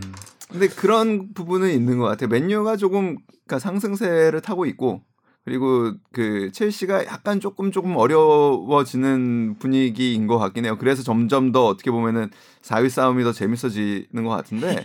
예, 그 특히 이제 또 뭐 토트넘까지 여기는 있으니까 제 어제 사실 이 경기의 가장 큰 수혜자는 토트넘 아니었나 싶기도 하고요. 음. 네. 그렇죠. 첼시가 일단 그 자리에서. 움직이지 네. 못했으니까. 주춤했어. 맨유 솔샤르 감독도 사실 뭐 경질을 설전 나오고 이랬잖아요. 어, 최근에 그러니까요. 되게 안 좋았잖아요. 뭐 포체티노가 거기 간다 뭐 이런 음. 얘기도 많았었고. 포체티노님 어디에? 그러니까 포체티노가 뭐- 또 그리고 프리미어리그로 돌아오고 싶다는 얘기를 그렇죠. 했죠. 아예 직접적으로 해버리는 바람에. 음. 네. 그리고 아 첼시 아, 토트넘한테 패한 아스톤 빌라 그 수비수 엥엘 엥겔스요? 네. 네. 이 선수가 기사 읽다 보니까 그 주전 저도 아스톤 빌라 선수들은 잘 모르는데 사실 네. 아, 주전 타이론 밍스의 부상으로 백업 출전했다는 음. 아. 음, 백업을 출전했다는 해서 경기를 완전히 어, 자기의 경기로. 나왔다 네. 그리고 아스톤 빌라가 이번 시즌에 아, 현재 17위예요. 아스톤 빌라가 강등권에 승점 1점밖에 차이가 나지 않습니다. 음. 강등 지금 강등 강등- 뭐 난리예요 거기도. 근데 경기력을 봐서는 강등 될 것 같지는 않던데 음. 토트넘이 못한 건지 모르겠지만 그러니까 이번 시즌에 아스톤 빌라가 10위 이내의 팀과 경기에서 승점이 단 1점이래요. 아, 그러니까 동네 강 동네 깡패인 거지. 그쪽. 동네 밖으로 나가면 터지고 아. 동네에서는 그냥 주름 잡는. 골목 대장, 예. 골목 대장. 그래서 어, 또 이제 보면 아스톤 빌라가 좀 아까운 게 시즌에 이번 시즌 15패를 당했는데 네. 이 가운데 8경기에서 한 골차 패배를 당했어요. 아. 토트넘전도 좀 한 골 차잖아. 예, 한 골 차로. 그러니까 좀 아스톤 빌라에서는 아스톤 빌라 입장에서는 좀 굉장히 오. 어, 아쉬움이 남는 경기였을 것 음. 같습니다. 아, 근데 강등권도 뭐 지금 난리예요. 난리죠, 그러니까, 예. 와포드가 음. 19인데 24점. 그러니까 맨유 올리고 아스톤 내려 예. 이런 거된것 같아. 브라이튼이 15위인데 27점. 한 경기에 그러니까 15위에서 19위는 다 바뀔 수 있는. 음, 네, 맞아요. 맞아요. 거기도 네. 치열하더라고요. 난리네. 자, 그리고 리버풀이 17연승, 리그 26경기 무패 행진. 이제 우승까지 단 5승 남았습니다. 우승. 어, 이제 날씨 조금 따뜻해지려고 그러는데. 음. 어. 12경기 남았으니까 리그가 뭐 한, 그러니까 두 경기 한 경씩 한 경기만 이겨도 네. 어, 그 리버, 야. 리버풀 관련 오늘 이제 그 팟캐스트 그러니까 영국 팟캐스트 들으면서 이렇게 출근을 하는데 그 이제 영국에서도 리버풀은 더 얘기할 게 없대요. 뭐 뭘 더 잘, 그러니까 새롭게 더 잘하는 거를 분석하기도 어렵고 음. 음. 뭐 얼마나 강한지 얘기하는 것 자체가 이제 무의미해졌고. 그러니까 리버풀이 이기는 건 이제 뉴스가 아니라 예, 예. 진짜. 져야지 져야죠. 뉴스다. 예. 그래서. 보통은 그 이제 제일 잘하고 제일 인, 우리도 그렇잖아요. 그 팟캐스트 하면 제일 우리 손흥민 선수를 제일 먼저 얘기하듯이 리버풀을 얘기하는 게 당연한 건데 리버풀이 지금 이제 점점 점점 팟캐스트에서 뒤로 밀리고 있습니다. BBC 맞아요. 팟캐스트에서. 어. 기사도 보면 예. 그러니까 리버풀 그러니까 한 1월까지만 해도 리버풀의 이런 원동력 음. 크, 이런 거에 대해서 정말 디테일하게 많이 썼는데 요즘에는 경기 전적하고 네. 전적하고 뭐 그냥 짧아요 기사들이 좀 많이. 이겼음. 예. 음. 근데 이번 이번 승리는 또 의미가 있던 게 사디오 마네가 돌아왔잖아요. 네. 오랜만에 네. 돌아왔죠. 오랜만에 돌아와서 골을 넣고 마네. 네. 뭐 이러려고. 아, 예, 3주 만에 돌아왔는데 교체 투입된 지 18분 만에 어. 아그 그 볼트래핑 아주 예술이었죠. 360도 돌면서 180도 돌면서 골을 넣었습니다. 18분 만에 와. 미나미노의 자리. 아, 리버풀은 이렇게 잘 나가고 있고 네. 그다음에 우리 맨 안타까운 맨시티, 맨시티. 얘기를 좀 해보죠. 음. 어, 맨시티가 재정적 페어플레이 FFP 이게 financial 어, 페어플레이죠. 네. 이 위반으로 두 시즌 동안 UEFA 주관 클럽 대항전 출전이 금지됐습니다. 3천만 유로의 벌금을 부과 받았습니다. 아, 385 맞네요. 네, UEFA 성명에 따르면은 그러니까 맨, 이 그러니까 맨시티가 2012년부터 16년까지 이 계좌 내역과 손익 분기 정보에 대해서 이제 어, 증거 자료를 제출했는데 이거를 검토해 본 결과 스폰서십이 부풀려졌다. 네. 스폰서십 수입이. 그러니까 FFT를 간단하게 좀 설명을 해 주실래요? 그러니까 제가 그 영화를 되게 좋아해서 영화하고 한번 비유를 해 볼게요. 그러니까 그 영화가 헐리 그 우리 제저 저 나름 충무로 퀴즈인데 제 어렸을 때 한국 영화 관련한 가장 인상적인 장면 중에 하나가 막 그 배우 충무로 kids면 영화 만들고 있어야 되는 거 아니에요? 지금? 아 영화를. 보고 있냐? 영화를 보았죠. 아니 네. 충무로 adult네 네. 지금은.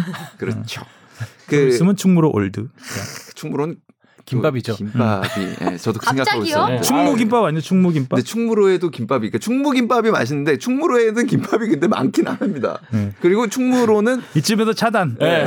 네. 커트 주마. 어. 어. 맥주도 맛있고 패스는 앞으로 네. 옆으로 가지 말고. 그러니까 결국에는 이 얘기를 하려고 온 건데 그러니까 그 스크린 쿼터 사수 운동 막 열심히 하고 그랬잖아요. 음. 네. 그러니까 그게 뭐냐면 헐리우드의 그런 대형 자본들, 그러니까 블록버스터들이 이제 그 상영관들을 장악을 하게 되면 우리 영화들은 그러니까 자- 작은 자본으로 만든 우리 영화는 설 자리가 없어집니다. 그럼 음. 문화의 오, 다양성이라는 적절한 비유네요. 네, 음. 문화의 다양성이라는 것도 사실상 지켜지기 어렵고 어 독식 문화라는 게 가장 독 어떤 자본이 독식하면 안 되는 부분이라고 생각을 했을 때 굉장한 그러니까 어떻게 보면은 시장 자체가 무너지는 현상이 벌어질 수 있거든요. 그러니까 이런 거를 방지하자고 만든 게 fair 그러니까 financial fair play입니다. 그러니까 음. 그 해외 자본들이 거대 리그의 주요 클럽들을 인수를 하면서 그러니까 우리가 그냥 흔히 얘기하는 돈질을 하기 시작합니다. 그러니까 우리가 벌어들이는 금액을 훨씬 뛰어넘는 비용을 쏟- 쏟아내서 그러니까 선수를 과도한 시장의 적정가에 훨씬 넘어서는 가격으로 이적을 하고 데려오고 뭐 우리가 그냥 언뜻 생각할 때 기억나는 거는 이제 2000년대 초반에 레알 마드리드의 갈락티코 정책 같은 게 되겠죠. 그러니까 이렇게 될 경우에 문제는 뭐 그 팀들을 통해서 뭐 그 팬들이 어떻게 보면은 이상을 구현하는 그러니까 어 쟤네들이 다 한 팀에 뛰어 이런 거를 볼 수도 음. 있는 것도 물론 긍정적인 요소라고 할 수 있겠지만 작은 팀들은 경쟁을 할 수 있는 근거를 그러니까 찾기가 굉장히 어려워집니다. 음. 현타가 오는 음. 그런 거네요. 네. 그러니까 그런 부분을 막기 위해서 미국 시장은 좀 독특하게 늘 가고 있죠. 그러니까 다른 종목에서도 마찬가지인데 샐러리 캡이라는 거를 그 도입을 해가지고 어, 일정 수준 이상 연봉을 지출하지 못하게끔 하는 이렇게 제도도 두고 있죠. 네. 그러니까 결국에는 유럽 축구 시장이 과도하게 이렇게 자본의 잠 그 어떻게 보면 지배를 받지 않도록 네. 벌어들인 만큼 쓰라 는게 financial fair play의 어떻게 보면 가장 핵심적인 부분입니다. 그 선수 영입에 써라. 네. 네. 그러니까 자기 수입을 초과하는 그러니까 선수 영입을 위해서 자기 수입을 초과하는 지출을 막는 제도예요. 음, 음, 그래서 이번에 간단하게 맨시티가 얘기하면. 수입을 부풀려서 그렇죠. 네. 그러니까 그렇죠. 번 만큼 쓰라니까 그러니까 스폰서십을 부풀려 가지고 더 네. 쓸수 있게 근거를 네. 마련하는 거죠. 그러니까 번 만큼 쓰라니까 번 금액을 늘려. 거, 허위로 아. 과장 신고한 거죠. 네. 네. 그게 자, 드러났기 때문에 음. 일단은 뭐그 제가 볼 때는 카스로 간다 한들 징계 수위는 낮아질 수도 있겠으나 음. 징계가 철회되지는 않을 거예요. 왜냐하면 이거는 뭐 팩트로 드러난 거니까 그렇게 될 경우에는 이제 프리미어리 이제 후폭풍이 이제 예상되는 후폭풍들이 굉장히 큰데 잠깐 네. 후폭풍은 이제 좀 많아서 네. 좀 이따가 얘기를 하고 이제 궁금해하실 수 있는 부분이 이게 2012년부터 2016년에 있었던 네, 그, 4년간. 네. 어, 정, 그 장부를 가지고 이 징계를 내린 건데 그러면 왜 이 예전 게 갑자기 불거졌을까? 음. 라고 이제 음. 의구심이 있을 수 있어서 어 2018년 11월 그 축구 폭로 매체인 풋볼 리크스가 네. 엄청난 분량의 이메일을 입수합니다. 그 이 맨시티 관련해서 누가 제보를 한 건가요? 제보를 했을 것 같아요. 왜냐하면 일단 내부자의 제보로 시작됐겠죠. 예, 맨시티를 이제 만수르가 네. 사갔잖아요. 네. 그 다음부터 이제 그 엄청난 투자를 하게 되는데 에, 만수르에 대한 이 시선이 안 좋아요. 어디에? 음. 일단 이 프리미어리그 자체에서 아, 팬들 네. 사이에서도 이제 돈으로 이제 무조건 하, 려고 하는 거니까 그 음. 외국 자본 특히 이제 중동의 그 석유 재벌 자본이 들어오다 보니 석유 재벌 맞죠? 네. 네. 그렇죠. 팩트 체크를 아니 해야 그냥, 돼. 그냥 뭐 왕족이죠. 뭐 근데 사실 뭐 재벌이라고 보기도 경유 재벌 아니죠? 재벌은 뭐. 한국적인 또 개념이니까. 어 그래서 이제 그 이게 엄청난 그 메일을 독일의 슈피게르한테 제보를 하죠. 음. 그래서 슈피게를 통해서 시사 잡지죠. 예, 슈피게를 통해서 이제 전 세계에 알려지게 됩니다.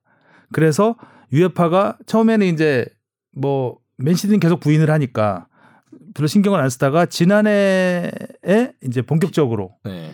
예, 수사에 착수를 하게 조사에 착수를 하게 되죠. 그래서 1차적으로 한 번 경고를 줬고 어 근데 맨시티 계속 협조를 하지 않고 약간 이런 그 둘이 줄다리가 이어지다가 유에파가 강하게 징계 의사를 내비치니까 그때 이제 지- 증거 자료라고 내, 냈어요. 근데 그걸 바탕으로 이번 징계가 나온 거니까 음. 아, 아마도 이 사실이 뒤집히기는 음. 어려울 것으로 보입니다. 자, 그러면 아까 이정찬 기자가 얘기했던 것처럼 후폭풍이 어떤 것들이 있는지를 하나하나 보겠습니다. 일단 아까도 말씀드렸듯이 이 그 징계의 근거가 되는 부분들은 사실 그 돈의 흐름이잖아요. 자금의 출처와 자금의 흐름이기 때문에 사실 이만큼 똑 부러지는 게 없습니다. 그러니까 이게 이거는 팩트가 뒤집힐 뭐 항소를 한들 뭐 어떻게 간들 그 그렇죠. 돈이 왔다 네, 갔다 하는 네. 게다 남아 있는 건데. 그런 거는 그러니까 그리고 원래 지- 그 증명할 수 없는 돈은 결국에는 안 잡히게 되는 거예요. 그러니까 결국에는 맨시티가 새롭게 아 이게 알고 보니 누락돼 있었는데 우리가 이만큼 더 벌었다는 거를 더 증명을 하지 못한다면 음. 이거는 뭐 징계가 철회될 수가 없는 부분입니다. 되게 작은 돈이 아니고 엄청난 돈이기 네, 때문에 그렇죠. 그거를 뭐 가짜 뭐 간이 형수는 끊어갈 수 없는 그러니까요. 것이고. 음. 음. 그러니까 뭐 그렇기 때문에 프리미어 리그는 그럼 중계를 안 할 수가 없습니다. 그러니까 이거는 유에파가 유럽 축구 연맹 대항전 우리가 그냥- 흔히 맨시티가 잘하는 팀이니까 챔피언스 리그에 못 나간다고 이렇게 그냥 기사를 쓰고 마는데 뭐 UEFA가 주최하는 모든 대회에 2년간 못 나오게 되- 하는 거고요. 그러면 프리미어 리그도 프리미어 리그에 준하는 그런 징계를 해야 될 거잖아요. 프리미어 리그에도 룰이 있어요. 네. 그 FFP 룰이 있는데 거의 비슷하다고 해요. 네. 그래서 UEFA 룰을 어기면 피- 그 프리미어 리그 룰도 무조건 어기게 된다고 하는데 되는 거죠. 음. 네. 그렇다면 이제 프리미어 리그는 또 다른 징계를 하겠죠. 뭐 되게 여러 가지 이야기 여러 가지 얘기가 나오는데 이제 최악의 경우 사부 리그 리그 2, 사부 리그 강등도 나올 수 있다라고 하는데 직행으로 간다. 어, 그 보도는 제가 봤을 때 약간 정론은 아닌 것 같고 음. 이제 추- 굉장히 추측이 많이 섞인 보도인 것 같고 일단 승점 삭감은 피할 수가 없겠죠. 음. 어, 음. 승점이 삭감 피할 수가 없는데 에, 그 프리미어리그 규정에 보면 소급해서 삭- 또 소급해서도 삭감을 할 수 있다 그래요. 어. 그 시기 다음- 2012부터 16년에 이때 아, 그 잘못한 거, 네. 잘못한 거에 대한 승- 승점 삭감을 그- 음. 그때 때려봐야 의미가 없으니 그렇죠. 이번에 때리, 그러니까 올 시즌에 때리는 거죠. 뭐 예를 들면 그러니까 올 시즌에도 당연히 때릴 음. 것이고 그 시기에 에- 그 시기에 뭐 타이틀을 차지한 것이 있으면 박탈할 수가 백- 있다는 소급 거예요. 적용을 네, 하는 거죠. 네. 이제. 근데 2014년에 우승을 했죠.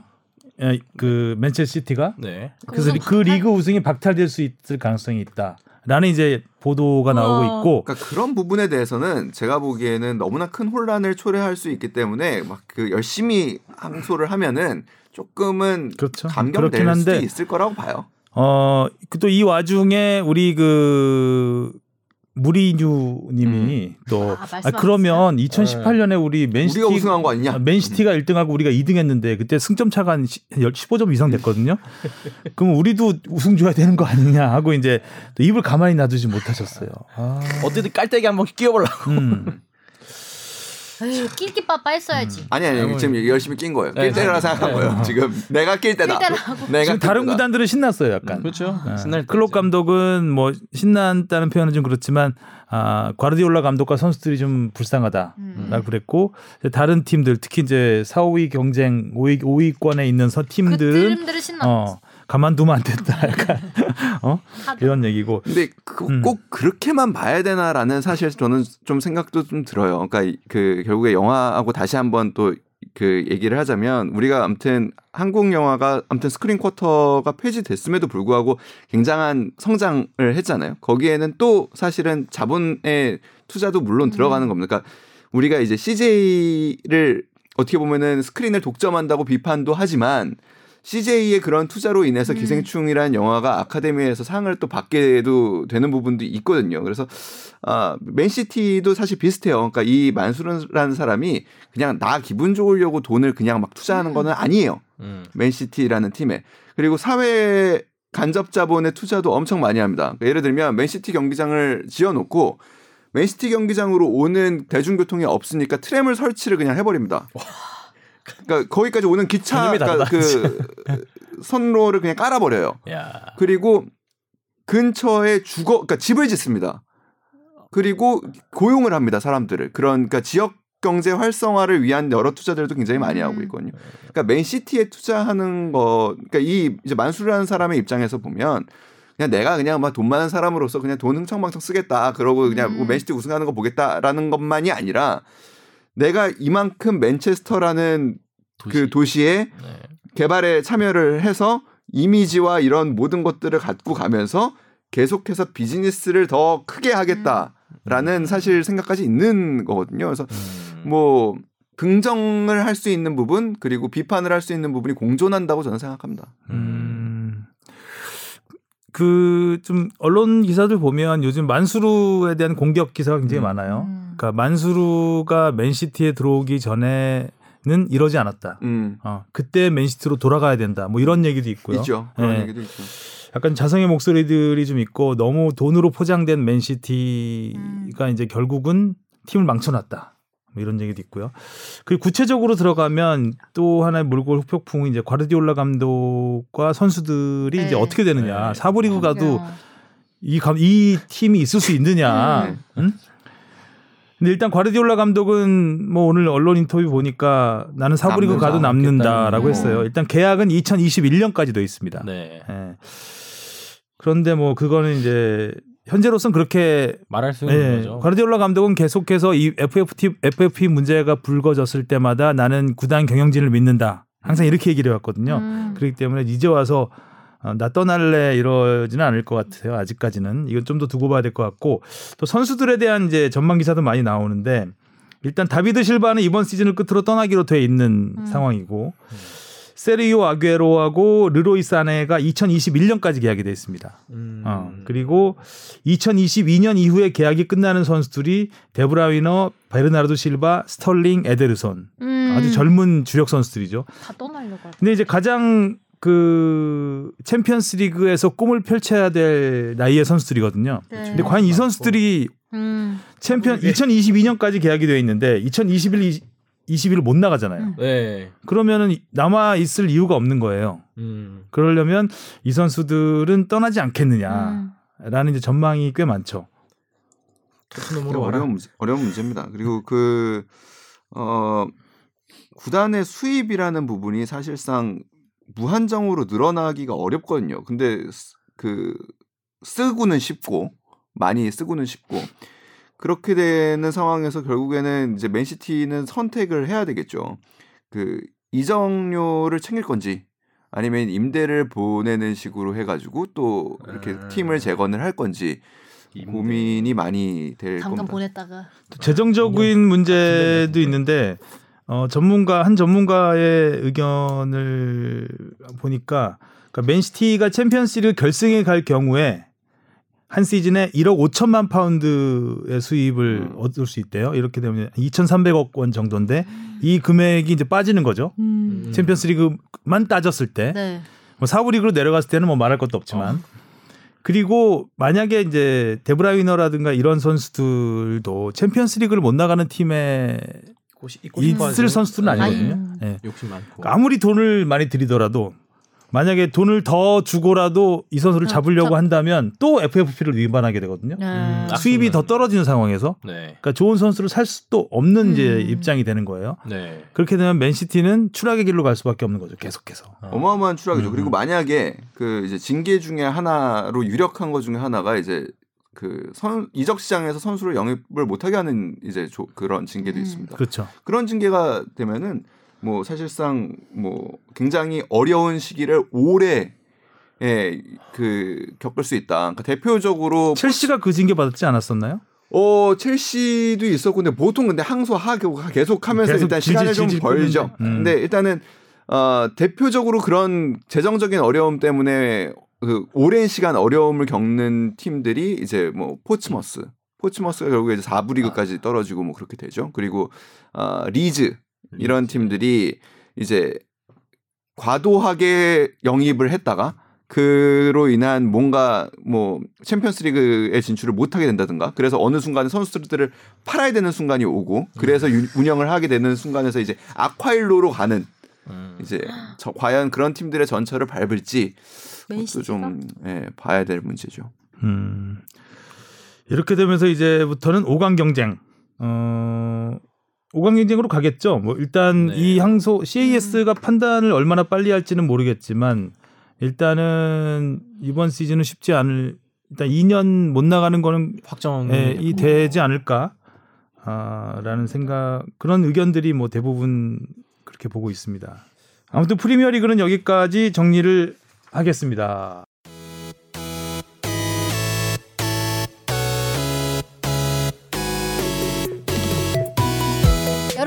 지금 축덕숙덕을 듣고 계십니다.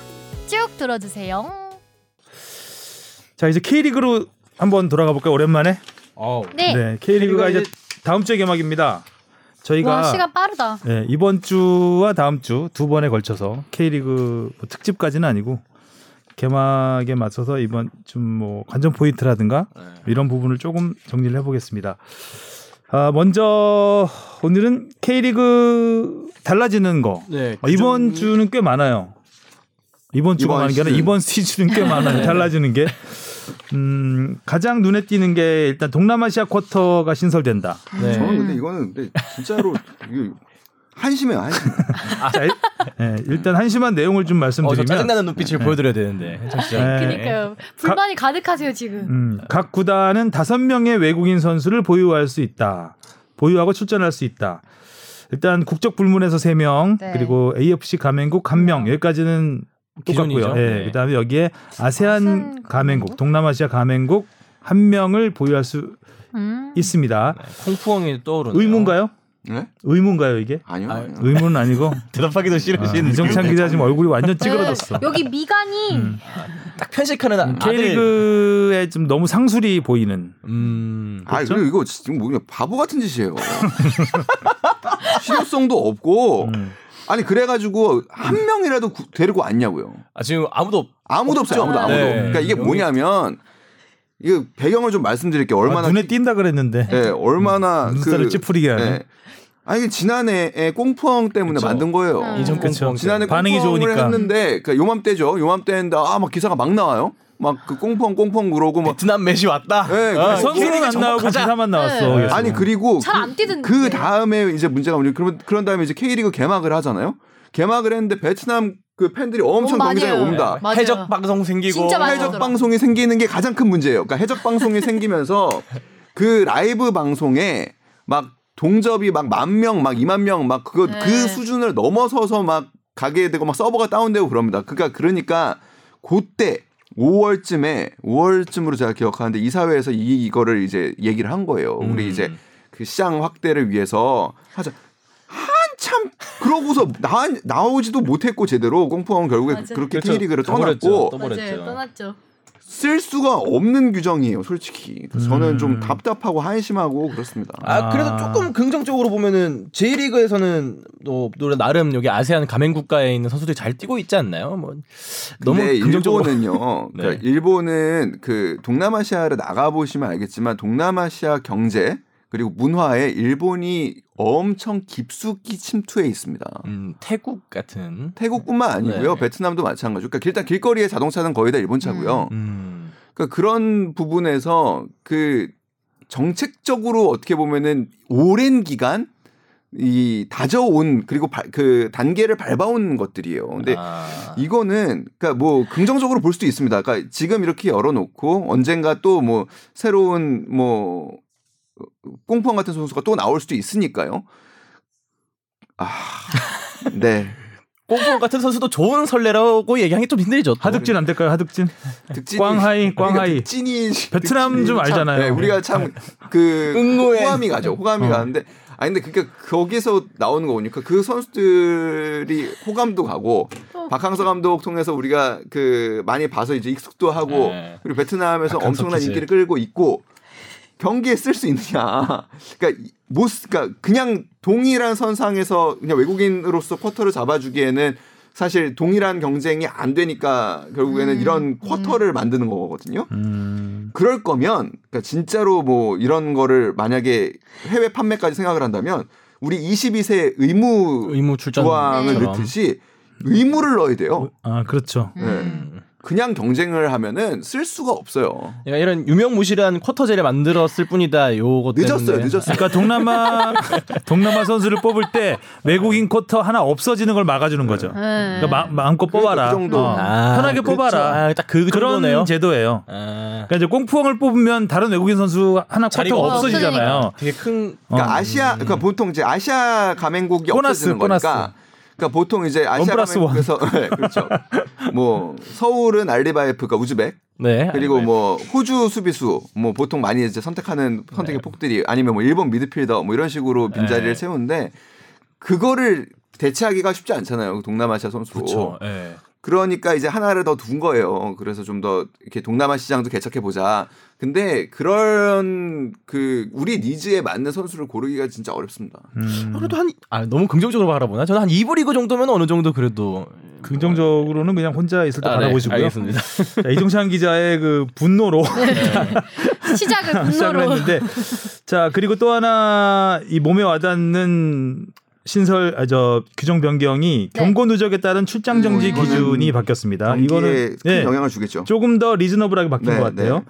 어, 기존 3회 경고 누적마다 한한 경기 경기 출장 출장 정지였는데 지- 이제 이제부터는 음. 다섯 번에 한한 경기 그리고 이후에 또 세 번 받으면 또 한 경기 그리고 이후에 두 번 받으면 한 경기 이렇게 해서 열 번이 차게 되면 네. 추가로 제재를 하게 됩니다. 음. 근데 뭐 경고를 열번 이상 받는 선수가 그렇게 많지는 않죠. 음. 뭐한 시즌에 이런 걸 이거는 이거는 화 안 나죠. 네, 이건 예, 뭐 어, 이거 괜찮습니다. 그럴 수, 그럴 수 예. 있다고 생각합니다. 오케이. 이정찬을 납득시켜라. 자, 예, 이정찬을 네. 인, 인정찬의 인정을 받아라. 네. 자, 그 다음에 자 상무 상주 상무의 아, 22세 이거는 이하 뭐- 의무 출전 규정 아마 가장 이게 예. 어뭐 바람직한 규정이라고 네. 봐야 될까요?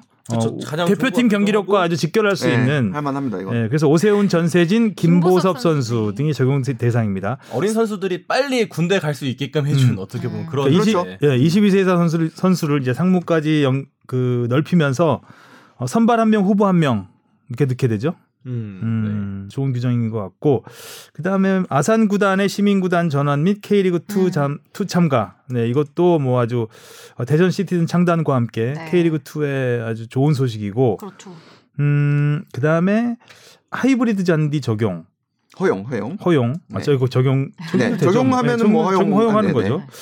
음, 하이브리드 잔디가 요새는 이제 옛날에 인조 잔디라 그랬는데 사실 하이브리드 잔디도 뭐 어찌 보면 인조 잔 인조 잔디라고 볼 수 있어요. 음. 근데 이제 그 요즘에는 인조 잔디 기술이 워낙 좋아져 가지고 좋아졌죠. 아, 어떻게 보면은 하이브리드 잔디가 웬만한 떡 잔디보다는 훨씬 낫죠. 떡잔. 음. 예. 그러니까 이, 지금은 좀 많이 괜찮아졌는데 서울 월드컵 경기장 아, 한때 너무 안 좋았죠 진짜. 스틸케 감독 시절에 아우, 예. 해외파 선수들 오면 막 짜증을 내고 갔잖아요. 네. 구자철 선수가 네. 진짜 많이. 거기 네. 너무 관리가 네. 예, 근데. 최근에는 이제 많이 좀 보완이 됐는데 그래서 차라리 그때 K리그 선수들 뛰게 하라 그랬어요. 그러니까 외국에서 그 있으니. 좋은 잔디 뛰다 온 선수들은 이거 하면은 불안해서 드리블이 안 되는 거예요. 근데 그렇죠. K리그 선수들은 항상 뛰는 구장이니까 차라리 K리그 선수 뛰게 하는 게 진정한 낫겠다라는 홈구장. 얘기도 있었습니다. 진정한 근데 여기 보면 단 인조 잔디 함유 비율이 5% 미만이라고 된- 적혀 있는데. 아 이거는 근데 그 하이브리드 잔디의 인증 기준입니다. 아, 음. 이게 근데 그 5%가 이게 균등하게 다 박혀 있는 건가요? 막 여기 일부 막 부분만 5%.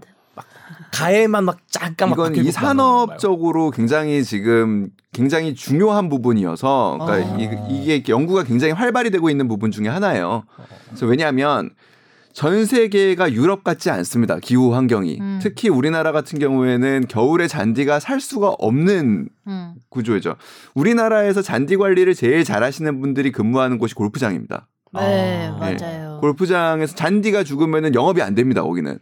그래서 그 그런데 잔디 관리 자체가 그러니까 양잔디라고 하죠. 이제 우리 그 잔디도 종류가 굉장히 많습니다. 양잔디도 그냥 양잔디 하나가 아니라 음. 종류가 굉장히 많죠. 많은데 이 잔디들이 아무래도 도입 외래종이다 보니까 우리나라에서 잘 살지를 못해요. 음, 추위를 못 견디는 예, 경우가 많지. 예. 그리고 여름엔 또 너무 덥습니다. 그래서 네, 녹습니다. 비 오고. 거의. 아. 예. 그리고 행사가 많습니다. 우리는 네. 축구 경기장을 축구의 용도로만 할 수가 없기 때문에 거기를 거기 위에 그 무거운 무대들이 설치되거나 사람들의 좌석이 설치되거나 이러면은 밟고. 죽습니다. 음. 그렇기 때문에 이제 우리는 하이브리드를 적용하고 그 도입하는 거는 어떻게 보면 필수입니다. 음. 저는 그렇게 보고요. 그 기술이 좀더 발전돼야 되는 부분이고 지금 대한축구협회에서도 그 경기장 하나, 그러니까 지금 파주 트레이닝 센터의 경기장 하나를 지금 하이브리드로 교체하는 작업을 하고 있는데 이게 굉장히 오래 걸리고 어 생각보다 잘 안 돼, 그러니까 잘 안 된다는 표현은 부정적이니까, 그러니까 그 시행착오를 좀 겪고 있는 것 같아요. 음. 어, 그래서 잔디가 뿌리를 내려서 어 올봄 원래는 지난해 여름에 이미 됐어야 되거든요. 근데 지금 올봄까지 지금 계속 봐야 되는데 음. 스페인의 기술자가 그래서 상주하고 있습니다. 잔디가 잘 뿌리 내리고 있는지 인조 잔디와 그 이제 우리 천연 잔디들이 잘 엉켜 있는지, 그러니까 그 잔디가 이렇게 뭐 우리 경기 보다 보면 천연 잔디 같은 경우에 막 피고 그러면은 태클 한 번 하면은 그냥 그 때가 전체적으로 다 드러나고 막 이런 경우 있잖아요. 그러니까 그런 게 안 벌어지도록 어. 또 이렇게 잘 역 그 서로 그러니까 인조 잔디와 잔디 실제 잔디의 뿌리들이 막 서로 잘 엉켜 있어야 되거든요. 그러니까 이런 것들이 쉽지 않은 부분인데 우리는 아무튼 반드시 좀 해야 해야 되는 부분이죠. 음. 잔디 사업을 좀 알아봐야 되겠네. 자, 잔디 전문가 이정찬 기자 얘기 들어봤고요. 금잔디. 자 그리고 이제 외- FA 외국인 선수 이정료가 폐지가 폐지가 됩니다. 이게 이렇게 해서 그때 바이오 선수가 이, 문, 이 이래서 문제가 된 건가요? 그건 아닌가? 그 선수는 FA가 아니었던 것으로 제가 계약 기간이 끝난 거 아니었나요? 아니 그러니까 그 재계약을 해야 되는 거 아니었나요? 아니, 그러니까 이적 과정 그러니까 임대를 했고요. 음. 임대를 해서 아, 임대 아 임대에서 임대 완전. 계약을 완전 하는 이적. 과정이었구나. 예, 예, 아 예. 맞습니다. 완전 맞습니다. 이적하려다가. 고맙습니다. 또 사과할 뻔했습니다. 자 그리고 K리그 선수 최저 기본급이 2천만 원에서 2,400만 원, 뭐 눈꽃만큼 올랐습니다. 뭐 아직까지는 그 선수들의 연봉 차가 굉장히 심한. 상황이고요. 그리고 홈클럽은 경기장 전체 과- 좌석 중 최소 5% 이상을 원정 클럽 원정 관중석을 위해 배분해야 한다. 음. 어 이게 새로 생긴 규정인가 보죠? 어, 이건 뭐 원래 몰랐- 있었나? 몰랐네요. 5% 몰랐네요. 늘 주, 주던 5%만 주나요? 되게 요거는 주는 거. 예, 저도 잘 몰랐는데 네. 뭐 이 정도가 뭐 주요 변경 사항이라고 볼 수 있겠고요.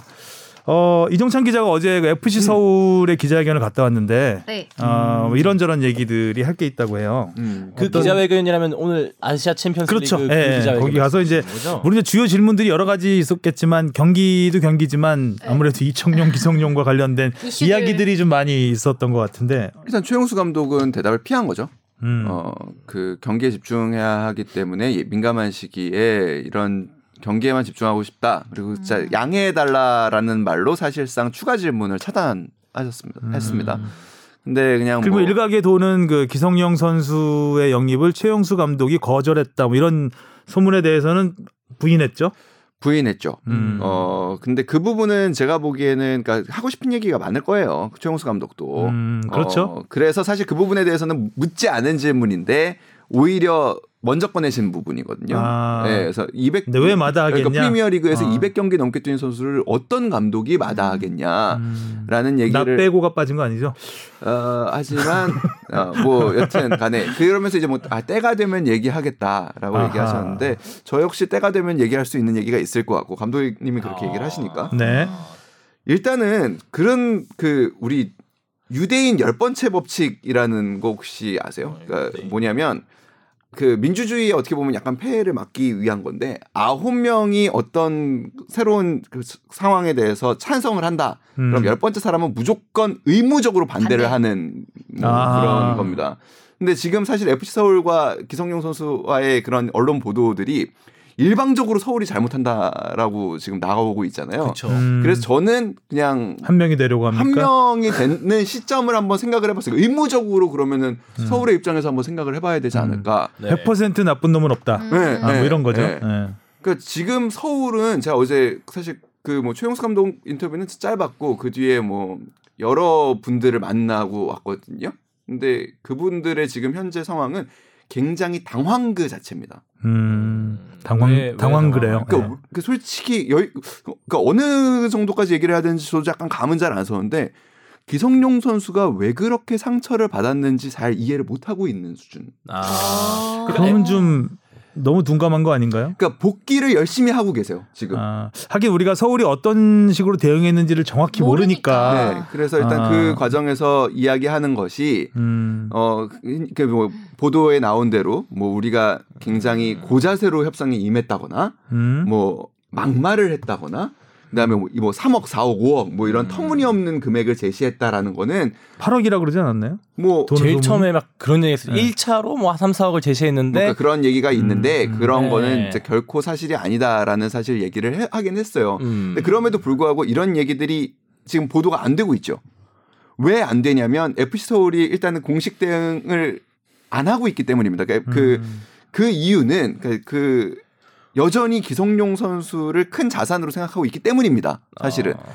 이런 해명 과정에서 기성용 선수가 지금 자꾸 마음 다친다고 하고 플레이 어 자꾸 자기하고 플레이하지 말라고 하고 돈 플레이 위드미 두나 플레이 위드미를 하니 음. truth로 할 수 있다 그러고 그러니까 내가 하는 게 플레이인지 아닌지가 지금 일단 복기가 안 되는 거예요 서울은 지금. 음. 아. 약간 얘가 삐쳤는데 왜 삐쳤는지 모르겠어. 그러니까 이런 아니, 거죠. 우리가 그렇게 잘못했나? 음. 어, 우리가 뭘 잘못했지? 어느 부분에서 얘가 서운했지? 이거를 음. 계속 복기를 하는 과정이에요. 사실 당황한 상황에서. 음. 그렇기 때문에 이 상황에서 섣부른 언론 대응이 기성용 선수를 더 상처를 줄 수 있다라고 생각하고 대응을 못하는 지금 상황입니다. 음. 그러니까 그렇게 보면은 그러니까 물론 그 저는 그 아까도 서두에 약간 좀 뭐 이렇게 얘기했듯이 의무적으로 일단 서 그 좀 서울의 편을 드는 시각에서 본다면 뭐 그렇게 볼 수도 있지 않을 제가 지금 말씀드린 대로 볼 수도 있지 않을까라는 부분을 좀 말씀을 드리는 거고요. 그래서 사실 지금 이청용 선수가 남아 있는데 굉장히 어려운 상황이에요. 그러니까 이거는 영입을 못 하면 서울 입장에서는 굉장히 큰 위기에 네. 놓이게 되거든요. 실제로 그 지난 제가 번 축덕에 나와서 제가 그런 얘기 했었는데 시즌권 판매 굉장히 잘 되고 다양하게 음. 됐다라는 네. 얘기는 환불이 엄청나대요. 어. 네, 지금 네, 네. 제 작가님도 많죠. 네. 환불하셨대요. 네. 아, 진짜로? 네. 그 금액이 만만치가 않답니다. 아. 그러니까 이게 모였을 아 때. 그런데 한 가지 궁금한 게 이청용 선수에 대한 그 위약금이 확실히 있나요? 지금 진행은 어떻게 되고 있냐면요. 네. 그 이청용 선수 같은 경우에는 보험과 계약 기간이 남아 있잖아요. 6월에 끝나죠. 예, 네. 그래서 그 3개월 정도가 남아 있는데, 그러니까 어떤 얘기가 오가냐면 이청용 선수가 잔여 연봉을 포기하고 음. 보훔과 계약을 해지해서 음. 그 자유계약 취득, 그러니까 조건 프리에이전트를 취득한 뒤 음. 이제 서울에 오는 뭐 음, 예를 음, 그러니까 이- 그 K리그에 오는 이런 아. 이야기들이 이제 오, 고 가는데 음. 일단은 그 앞 단계들이 선행이 돼야 되는 거죠. 음. 그 보훔과의 계약이 먼저 예, 만료가 돼야 이제 그 다음 단계를 할 수 있는 상황이어서 서울 입장에서는 아직은 이렇게 뭔가 스텝 한, 한 발을 더 나아가기는 좀 어려운 지금 상황인데요. 그 위약금이라는 부분에 대해서도 그러니까 이게 참 그렇습니다. 그러니까 그 계약이라는 거는 모든 계약에는 비밀 유지 조항이 있고요. 그 어떤 부분에 대해서 있다 없다를 얘기를 하고 뭔가 이야기를 하고서 이렇게 하게 되면 진실 공방이 되고 결국엔 누군가는 플레이를 플레이를 네, 하게 플레이를. 하게 돼 있는 부분. 그런데 기성용 선수 같은 경우는 이미 알려졌잖아요. 그러니까 그- 비밀은 새라고 있는 건데. 그러니까요. 네. 그, 이게, 무조건 새죠. 사실. 무조건 샙니다. leaks 근데- leaks가 있잖아요. 네. 네. 근데 그, 그 서울 입장에서는 그 얘기도 해요. 그러니까 우리는 이 조항을 이용하려고 한 적이 없다라고 얘기를 해요. 그러니까 당연히 서울로 오는 것이고 음. 서울에서 우리가 받아야 할 우리의 자산 그리고 우리가 키워야 할 자산이라고 음. 생각을 한다는 점에서 그러니까 다른 팀으로 갈 때 위약금 이런 거를 야 니도 또 다른 팀 가려면 위약금 내야 되는데 이런 식으로 나온 그러니까 반응을 한 적이 없다는 게 일단은 서울 측의 어. 생각입니다. 우리 그냥 당연히 우리 선수라고 생각을 하고 있는 최소한의 약속이라 있는. 생각을 하고 뭐 선입금 개념인 건가? 아 그러니까 이- 그러니까, 그러니까 뭐 그, 식당입니까? 소금하게. 그러니까 그게 이게 이게 나온 뭐 배경은 그러니까 이것도 이제 서울에서 나온 얘기는 아니고 이제 흔히 이제 알려진 부분인데 그 이적을 할 때 이적료의 일부를 지급을 하고 선수에게 음. 그러니까 구단의 수익으로 들어온 이적료를 선수에게 일부를 돌려주고 음. 그 금액의 두 배. 음. 그게 이제 를- 기성용 선수 케이스죠. 예, 네. 그게 이게 위약금이라는 부분이에요. 그러니까 음. 왜 그러니까 보상금이 아니고 위약금이라고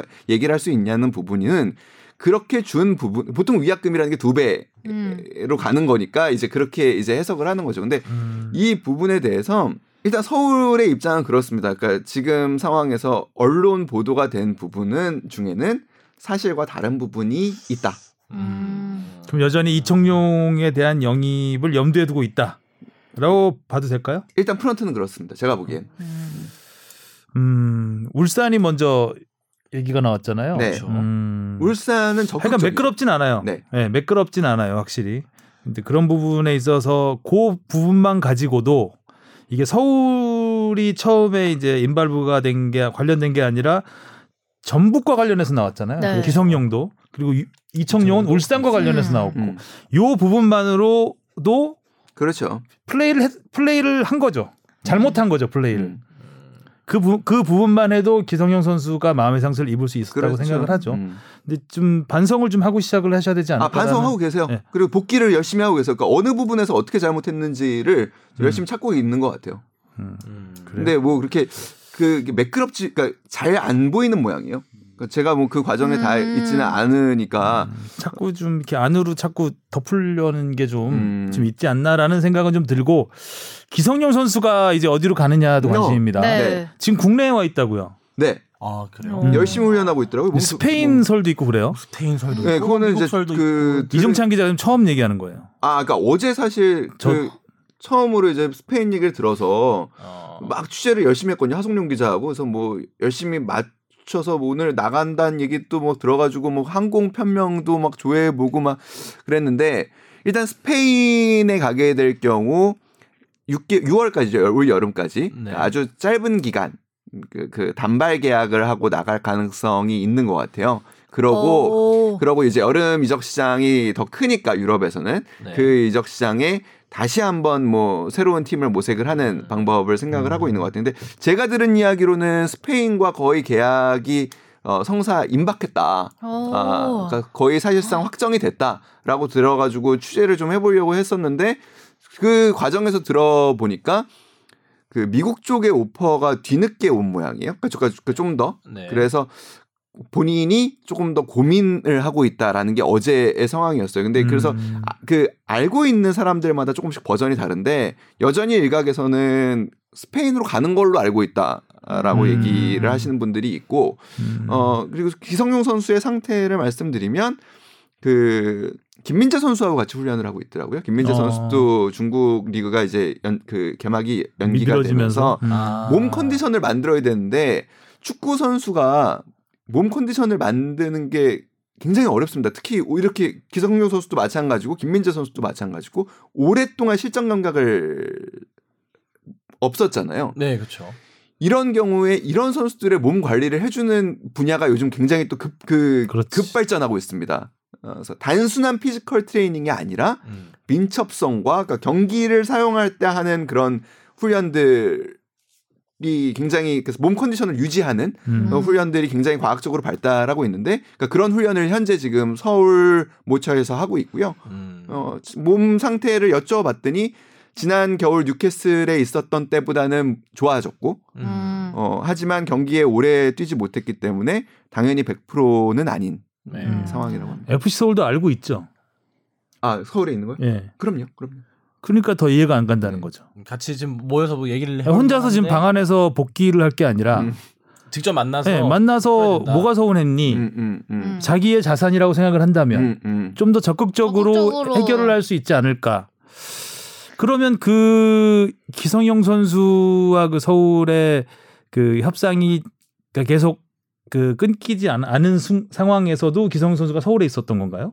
그, 그럼요, 그럼요. 아 네. 그렇다면 더더욱 좀 문제가 있는 거 아닌가요? 음. 조- 서- 너무 조심스러우신 어, 건가? 저는 이제 기성용은 영국에 있고 이제 에이전트를 음. 통해서만 계속 연락이 되는 그러니까 구단하고 이런 과정에서 든 에이전트가 이제 중간에 여러 가지 예, 옵션이 음, 있잖아요. 음. 네. 선수 뭐 바로 들은 말을 바로 전할 수도 있지만 조금 더 보태서 할 수도 있고 음. 뭐 이제 약간의 그러니까 뻥뻥 제가 보니까 그러니까 오해하고 이해를 제대로 못 하고 있는 부분도 많으세요. 그러니까 예를 들면 그 약간 에이전트가 중간에서 뭔가 좀 장난질을 음. 예, 좀 언론 플레이도 좀 하고 뭐 이런 게 있 나 싶었어요. 그래서 기성용 선수와 직접 면대면으로 뭔가 안 되니까 음, 음, 음. 음. 그런 불협화음이 있었던 게 아닌가라고 생각을 했는데 아니, 서울에 있는 걸 안다면 음. 더더욱 이해가 안 가는 부분인데 그러니까 예를 들면 그러니까 제가 볼 때 이런 부분이 조금 뜨악한 부분이긴 한데 서울은 그러니까 전북 이런 그 설이 터졌잖아요. 그게 서- 기성용 선수의 마음이 아닐 거라 생각해요. 아닐 거라 단정해요. 그러니까 기성용의 얘기를 못 들어본 거네 지금. 그 그렇죠? 그거를 그러니까 왜 확인을 제대로 안 하죠? 했을까라는 생각도 좀 들긴 해요. 그러니까 궁금해서 집 앞으로 찾아갈 것 같은데. 그러니까요. 음. 왜 말을 못해? 음. 어 용기를 내야지. 말을 못해. 저 남자가 내 남자다 왜 말을 못해? 결국에는- 말을 안 해도 될 줄 알았어. 성룡아 가자. 넌내건넌내 건 줄 알았어. 이렇게 하면 너 가질 수 있을 거잖아. 못가지잖아 지금. 팔의 연인 아니었어요 원래? 이거 갑자기. 못가지잖아. 가버렸네. 어, 그러네 서울에 계시는구나. 자 그렇군요. 이제 기성용 선수가 뭐 지금 일본 뭐 일본 언론에서는 네. 일본도 뭐 아 일본은 끝났대요. 끝났죠? 얘기 네. 들어보니까 그러니까 그게 뭐냐면 그러니까 아 이건 뭐 좀뭐 한테 아무튼 짧게 짧게. 예, 그 일본 내에서 그 반응이 좋지 않답니다. 아 그 말도 들은 것 같아요. 그, 그 네. 세리머니를 기억하는 네. 사람이 있기 그렇죠. 때문에 네. 쉽사리 뭔 말인지 알겠네. 그럴 수 있겠네. 뭔 말인지 네. 알겠어. 자 오늘 시간 꽤 오래 했는데 어, 여기서 이제 인사를 드려야 될 것 같습니다. 다음 주에도 이제 K리그 소식. 음. 다음 주는 어, 우리 박진영 작가가 열심히 정리한 팀별 전력 변화와 네. 예, 이런 부분들을 하성룡 기자와 함께 자세히 알아보겠습니다. 자 오늘도 수고하셨고요. 날씨 추운데 조심하시고 코로나 잘 예방하시기 바랍니다. 네. 수고하셨습니다. 고생하셨습니다. 수고하셨습니다.